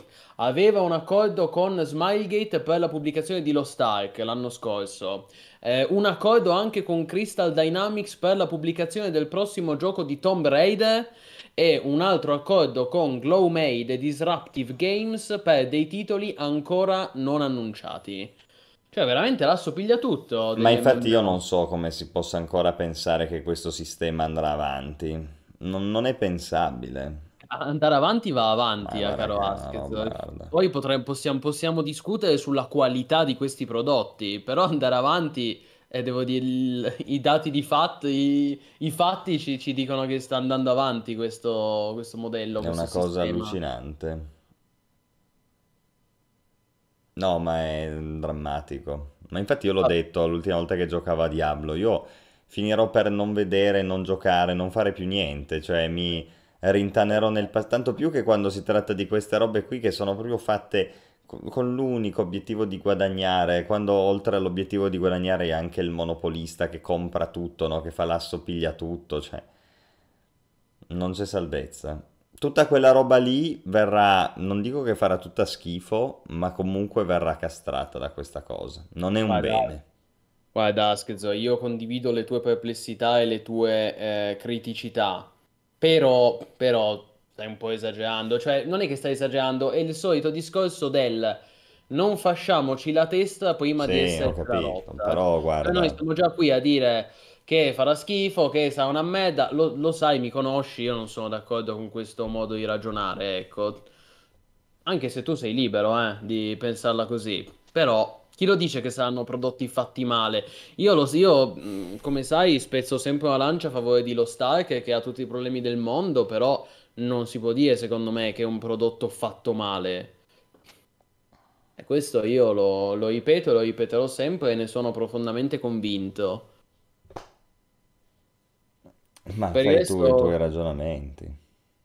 Ma sì, comunque fidati che sono ragionamenti eh, motivati e argomentati. Non è che un giorno mi sveglio e dico: Ah, questo gioco è bellissimo, capolavoro. Insomma, Io trovo che ogni tanto, ogni tanto, non capita spesso, ma ogni tanto succede che ti imbatti in una roba che è diversa e lo sai che è diversa perché lo è e tu lo sai e lo cogli, no? È come dire che quello è rosso, lo sai che è rosso perché lo cogli, perché hai visto nella tua vita miliardi di volte il rosso e quindi sai che quello è rosso. E quando lo vedi, lo capisci e il resto non ti basta, cioè veramente. mm, Ma Questa è tutta dici roba, tutto, tutto, so- parte già dal presupposto è la solita roba, sempre la solita roba, sempre le solite dinamiche, sempre i soliti obiettivi, sempre le solite case dietro, sempre i soliti noti, tutto che perpetra lo stesso ciclo di mediocrità discendente, perché non è neanche una mediocrità statica, è una mediocrità discendente che va sempre più verso il basso, no? E sempre continua il ciclo, ogni volta si ripropongono sempre le stesse tematiche. Io a volte mi sembra veramente di impazzire perché è come se tu stessi parlando delle stesse cose in anni diversi che poi sono sempre fatte dalle stesse persone, sempre fatte dalle stesse case, presentano sempre gli stessi problemi, cioè è la sindrome del salto di arma. Il salto di arma, cioè da Operation Flashpoint del 1999 ad Arma 3 oggi, il cazzo di engine di Arma non riesce a gestire la collisione dell'uomo che salta, no? Quando fa l'animazione dell'olio cuore. È la stessa identica cosa e ogni volta io accendo la nuova patch, il nuovo capitolo di Arma, la nuova roba è premo V per saltare e vedo che fa sempre lo stesso problema e dico ci risiamo e poi tu mi potrai mettere qualsiasi cosa, ma tanto sarà sempre lo stesso. E io veramente, boh.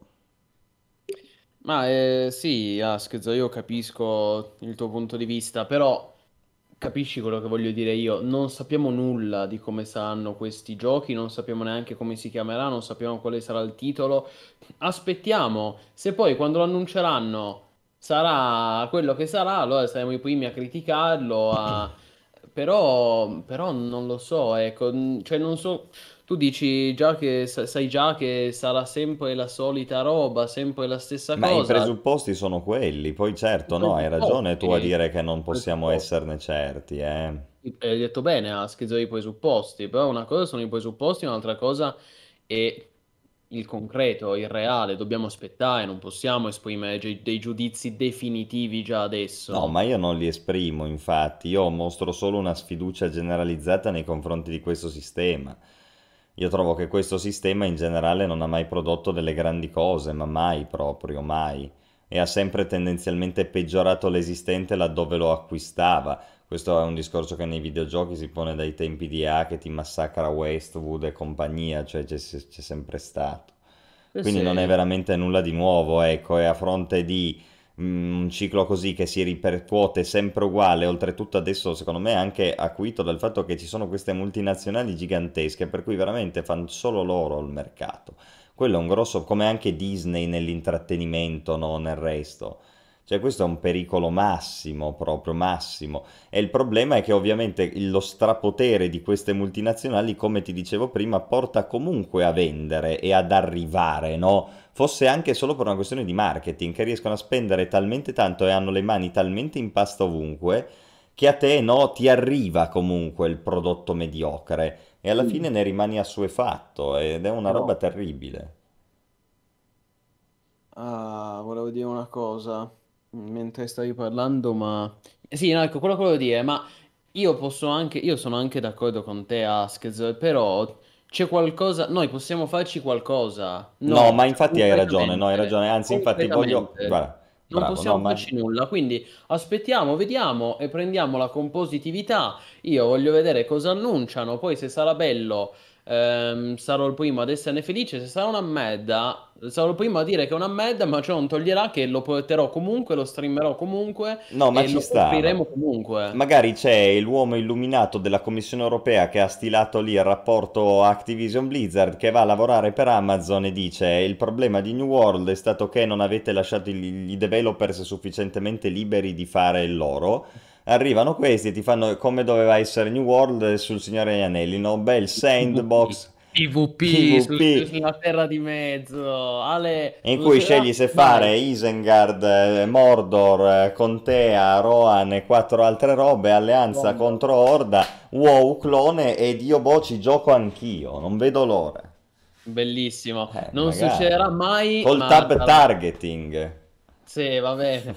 Su, console non succederà mai, ma sarà bellissimo sperarci. E ti dirò di più, caro Vasquez, ti dirò di più. Con Eh. la Real Engine 5, Mamma mia. con la Real Engine 5, graficone, free to play, pay to win, action combat, PvE, che probabilmente non, non è un vero MMO, ma sarà uno shared world.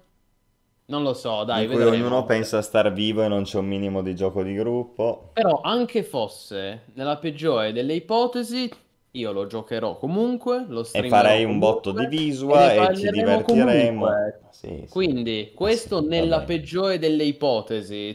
Io spero ovviamente che non si concretizzi la peggiore delle ipotesi. Ecco, Va questo bene. posso dire. Va bene, caro Plinio. Pensiamo assolutamente, ragazzi, pensiamo positivi. Scusate per questo mal, mal di gola, però ecco, leggo in chat, eh, sì, sì, eh, l'oscurità è strisciata fuori come, come Sauron da Mordor. Torneremo molto presto a parlarne, caro Askez. Del Signore degli Anelli cosa mi aspetto? Eh, mi aspetto il mondo, il mondo della Terra di Mezzo, le ambientazioni curate, dettagliate, ma soprattutto mi aspetto, ecco, io questo dico in conclusione, mi aspetto e spero che abbia un'anima. Un'anima. Poi vedremo, ce l'avrà, non ce l'avrà, vedremo anche come si concretizza questa cosa. Però io spero che sia un prodotto con un'anima. Poi si può discutere anche lì, ma, ma perché tu New World lo reputi con un'anima, lo reputi senza anima, ne possiamo parlare. Però io questo spero. E poi da lì, da lì vedremo. Vedremo. Perché alla fine è stato quello il grande, il grande errore del- di Rings of Power, della serie TV, che hanno fatto 3000 cazzate, 3000 errori, se ne, se ne potrebbe parlare un giorno intero sugli errori di Rings of Power, però dovessi trovare il peccato originale degli Anelli del Potere è che è stata una serie TV fatta senza anima e con un, con un mero interesse commerciale. Assolutamente. Tutto è nato da lì. Tutto Quindi da lì. io spero. Poi io, è ovvio che l'interesse commerciale c'è, ci deve essere e ci sarà, perché nessuno si aspetta che Amazon pubblichi prodotti per, Mm. Per beneficenza. beneficenza. Però a me interessa che ci sia anche un intento autoriale o che comunque mostri uno spirito, che sia un prodotto con un'anima. Questa è la mia speranza. Eh, al di là di tutti i discorsi contingenti che si possono fare e che faremo su PvP, hardcore, full loot, non full loot, PvE, non PvE, eccetera, eccetera, eccetera. Questo è. Sì. Sì, sì, non ho niente da aggiungere. Bene, caro Askez, siamo d'accordo e vedo che anche in chat eh, siamo d'accordo, ragazzi. Speriamo bene, ovviamente torneremo molto presto a parlarne. Siete contenti? Non vi potete lamentare. Stasera, puntatore del salotto degli MMO, abbiamo parlato anche del, del nuovo MMO del Signore degli Anelli, Lord of the Rings. Speriamo di saperne, di saperne di più molto presto. Abbiamo fatto il nostro, diciamo, caro Plinius. Quindi grazie Ah, mille, grazie ai nostri utenti numerosissimi questa sera, grazie a tutti i postumani tantissimi che si sono iscritti oggi, quindi fantastico. Io vi saluto, vi do appuntamento ai prossimi streaming, ci organizziamo adesso per portare appunto Shadows of Doubt. Assolutamente, standing ovation per Plinius, no Crivil, ti ringrazio, ma standing ovation per tutti, per il buon Askzo e per tutto il lavoro che portiamo avanti su MMO.it tutti i giorni. Ne approfitto per ricordare che sono in arrivo tantissimi contenuti e tantissimi streaming appunto nei prossimi giorni. Eh, io streamerò, se tutto va bene, già domani, domani sera e mercoledì, anche perché poi giovedì inizia il Salone del Libro eh, e io ci andrò, sono accreditato come stampa. Tra parentesi, se siete di Torino, venite al Salone del Libro. Non, non- non per me, non per Plinius, lo dico perché è un evento culturale importante ed è giusto è giusto partecipare a un, insomma, un evento culturale in cui legato alla lettura e alla cultura, anche qui in Italia. Quindi se siete di Torino e dintorni, venite al Salone del Libro, in caso scrivetemi che ci becchi, ci incontriamo, ripeto, io ci sarò. Eh, però prima del Salone del Libro che inizia giovedì, quindi domani sera, quindi martedì e mercoledì sera, eh, io streamerò, continua la Road to Diablo 4 e ovviamente continuiamo Diablo 3. Già domani sera se tutto va bene, quindi non mancate.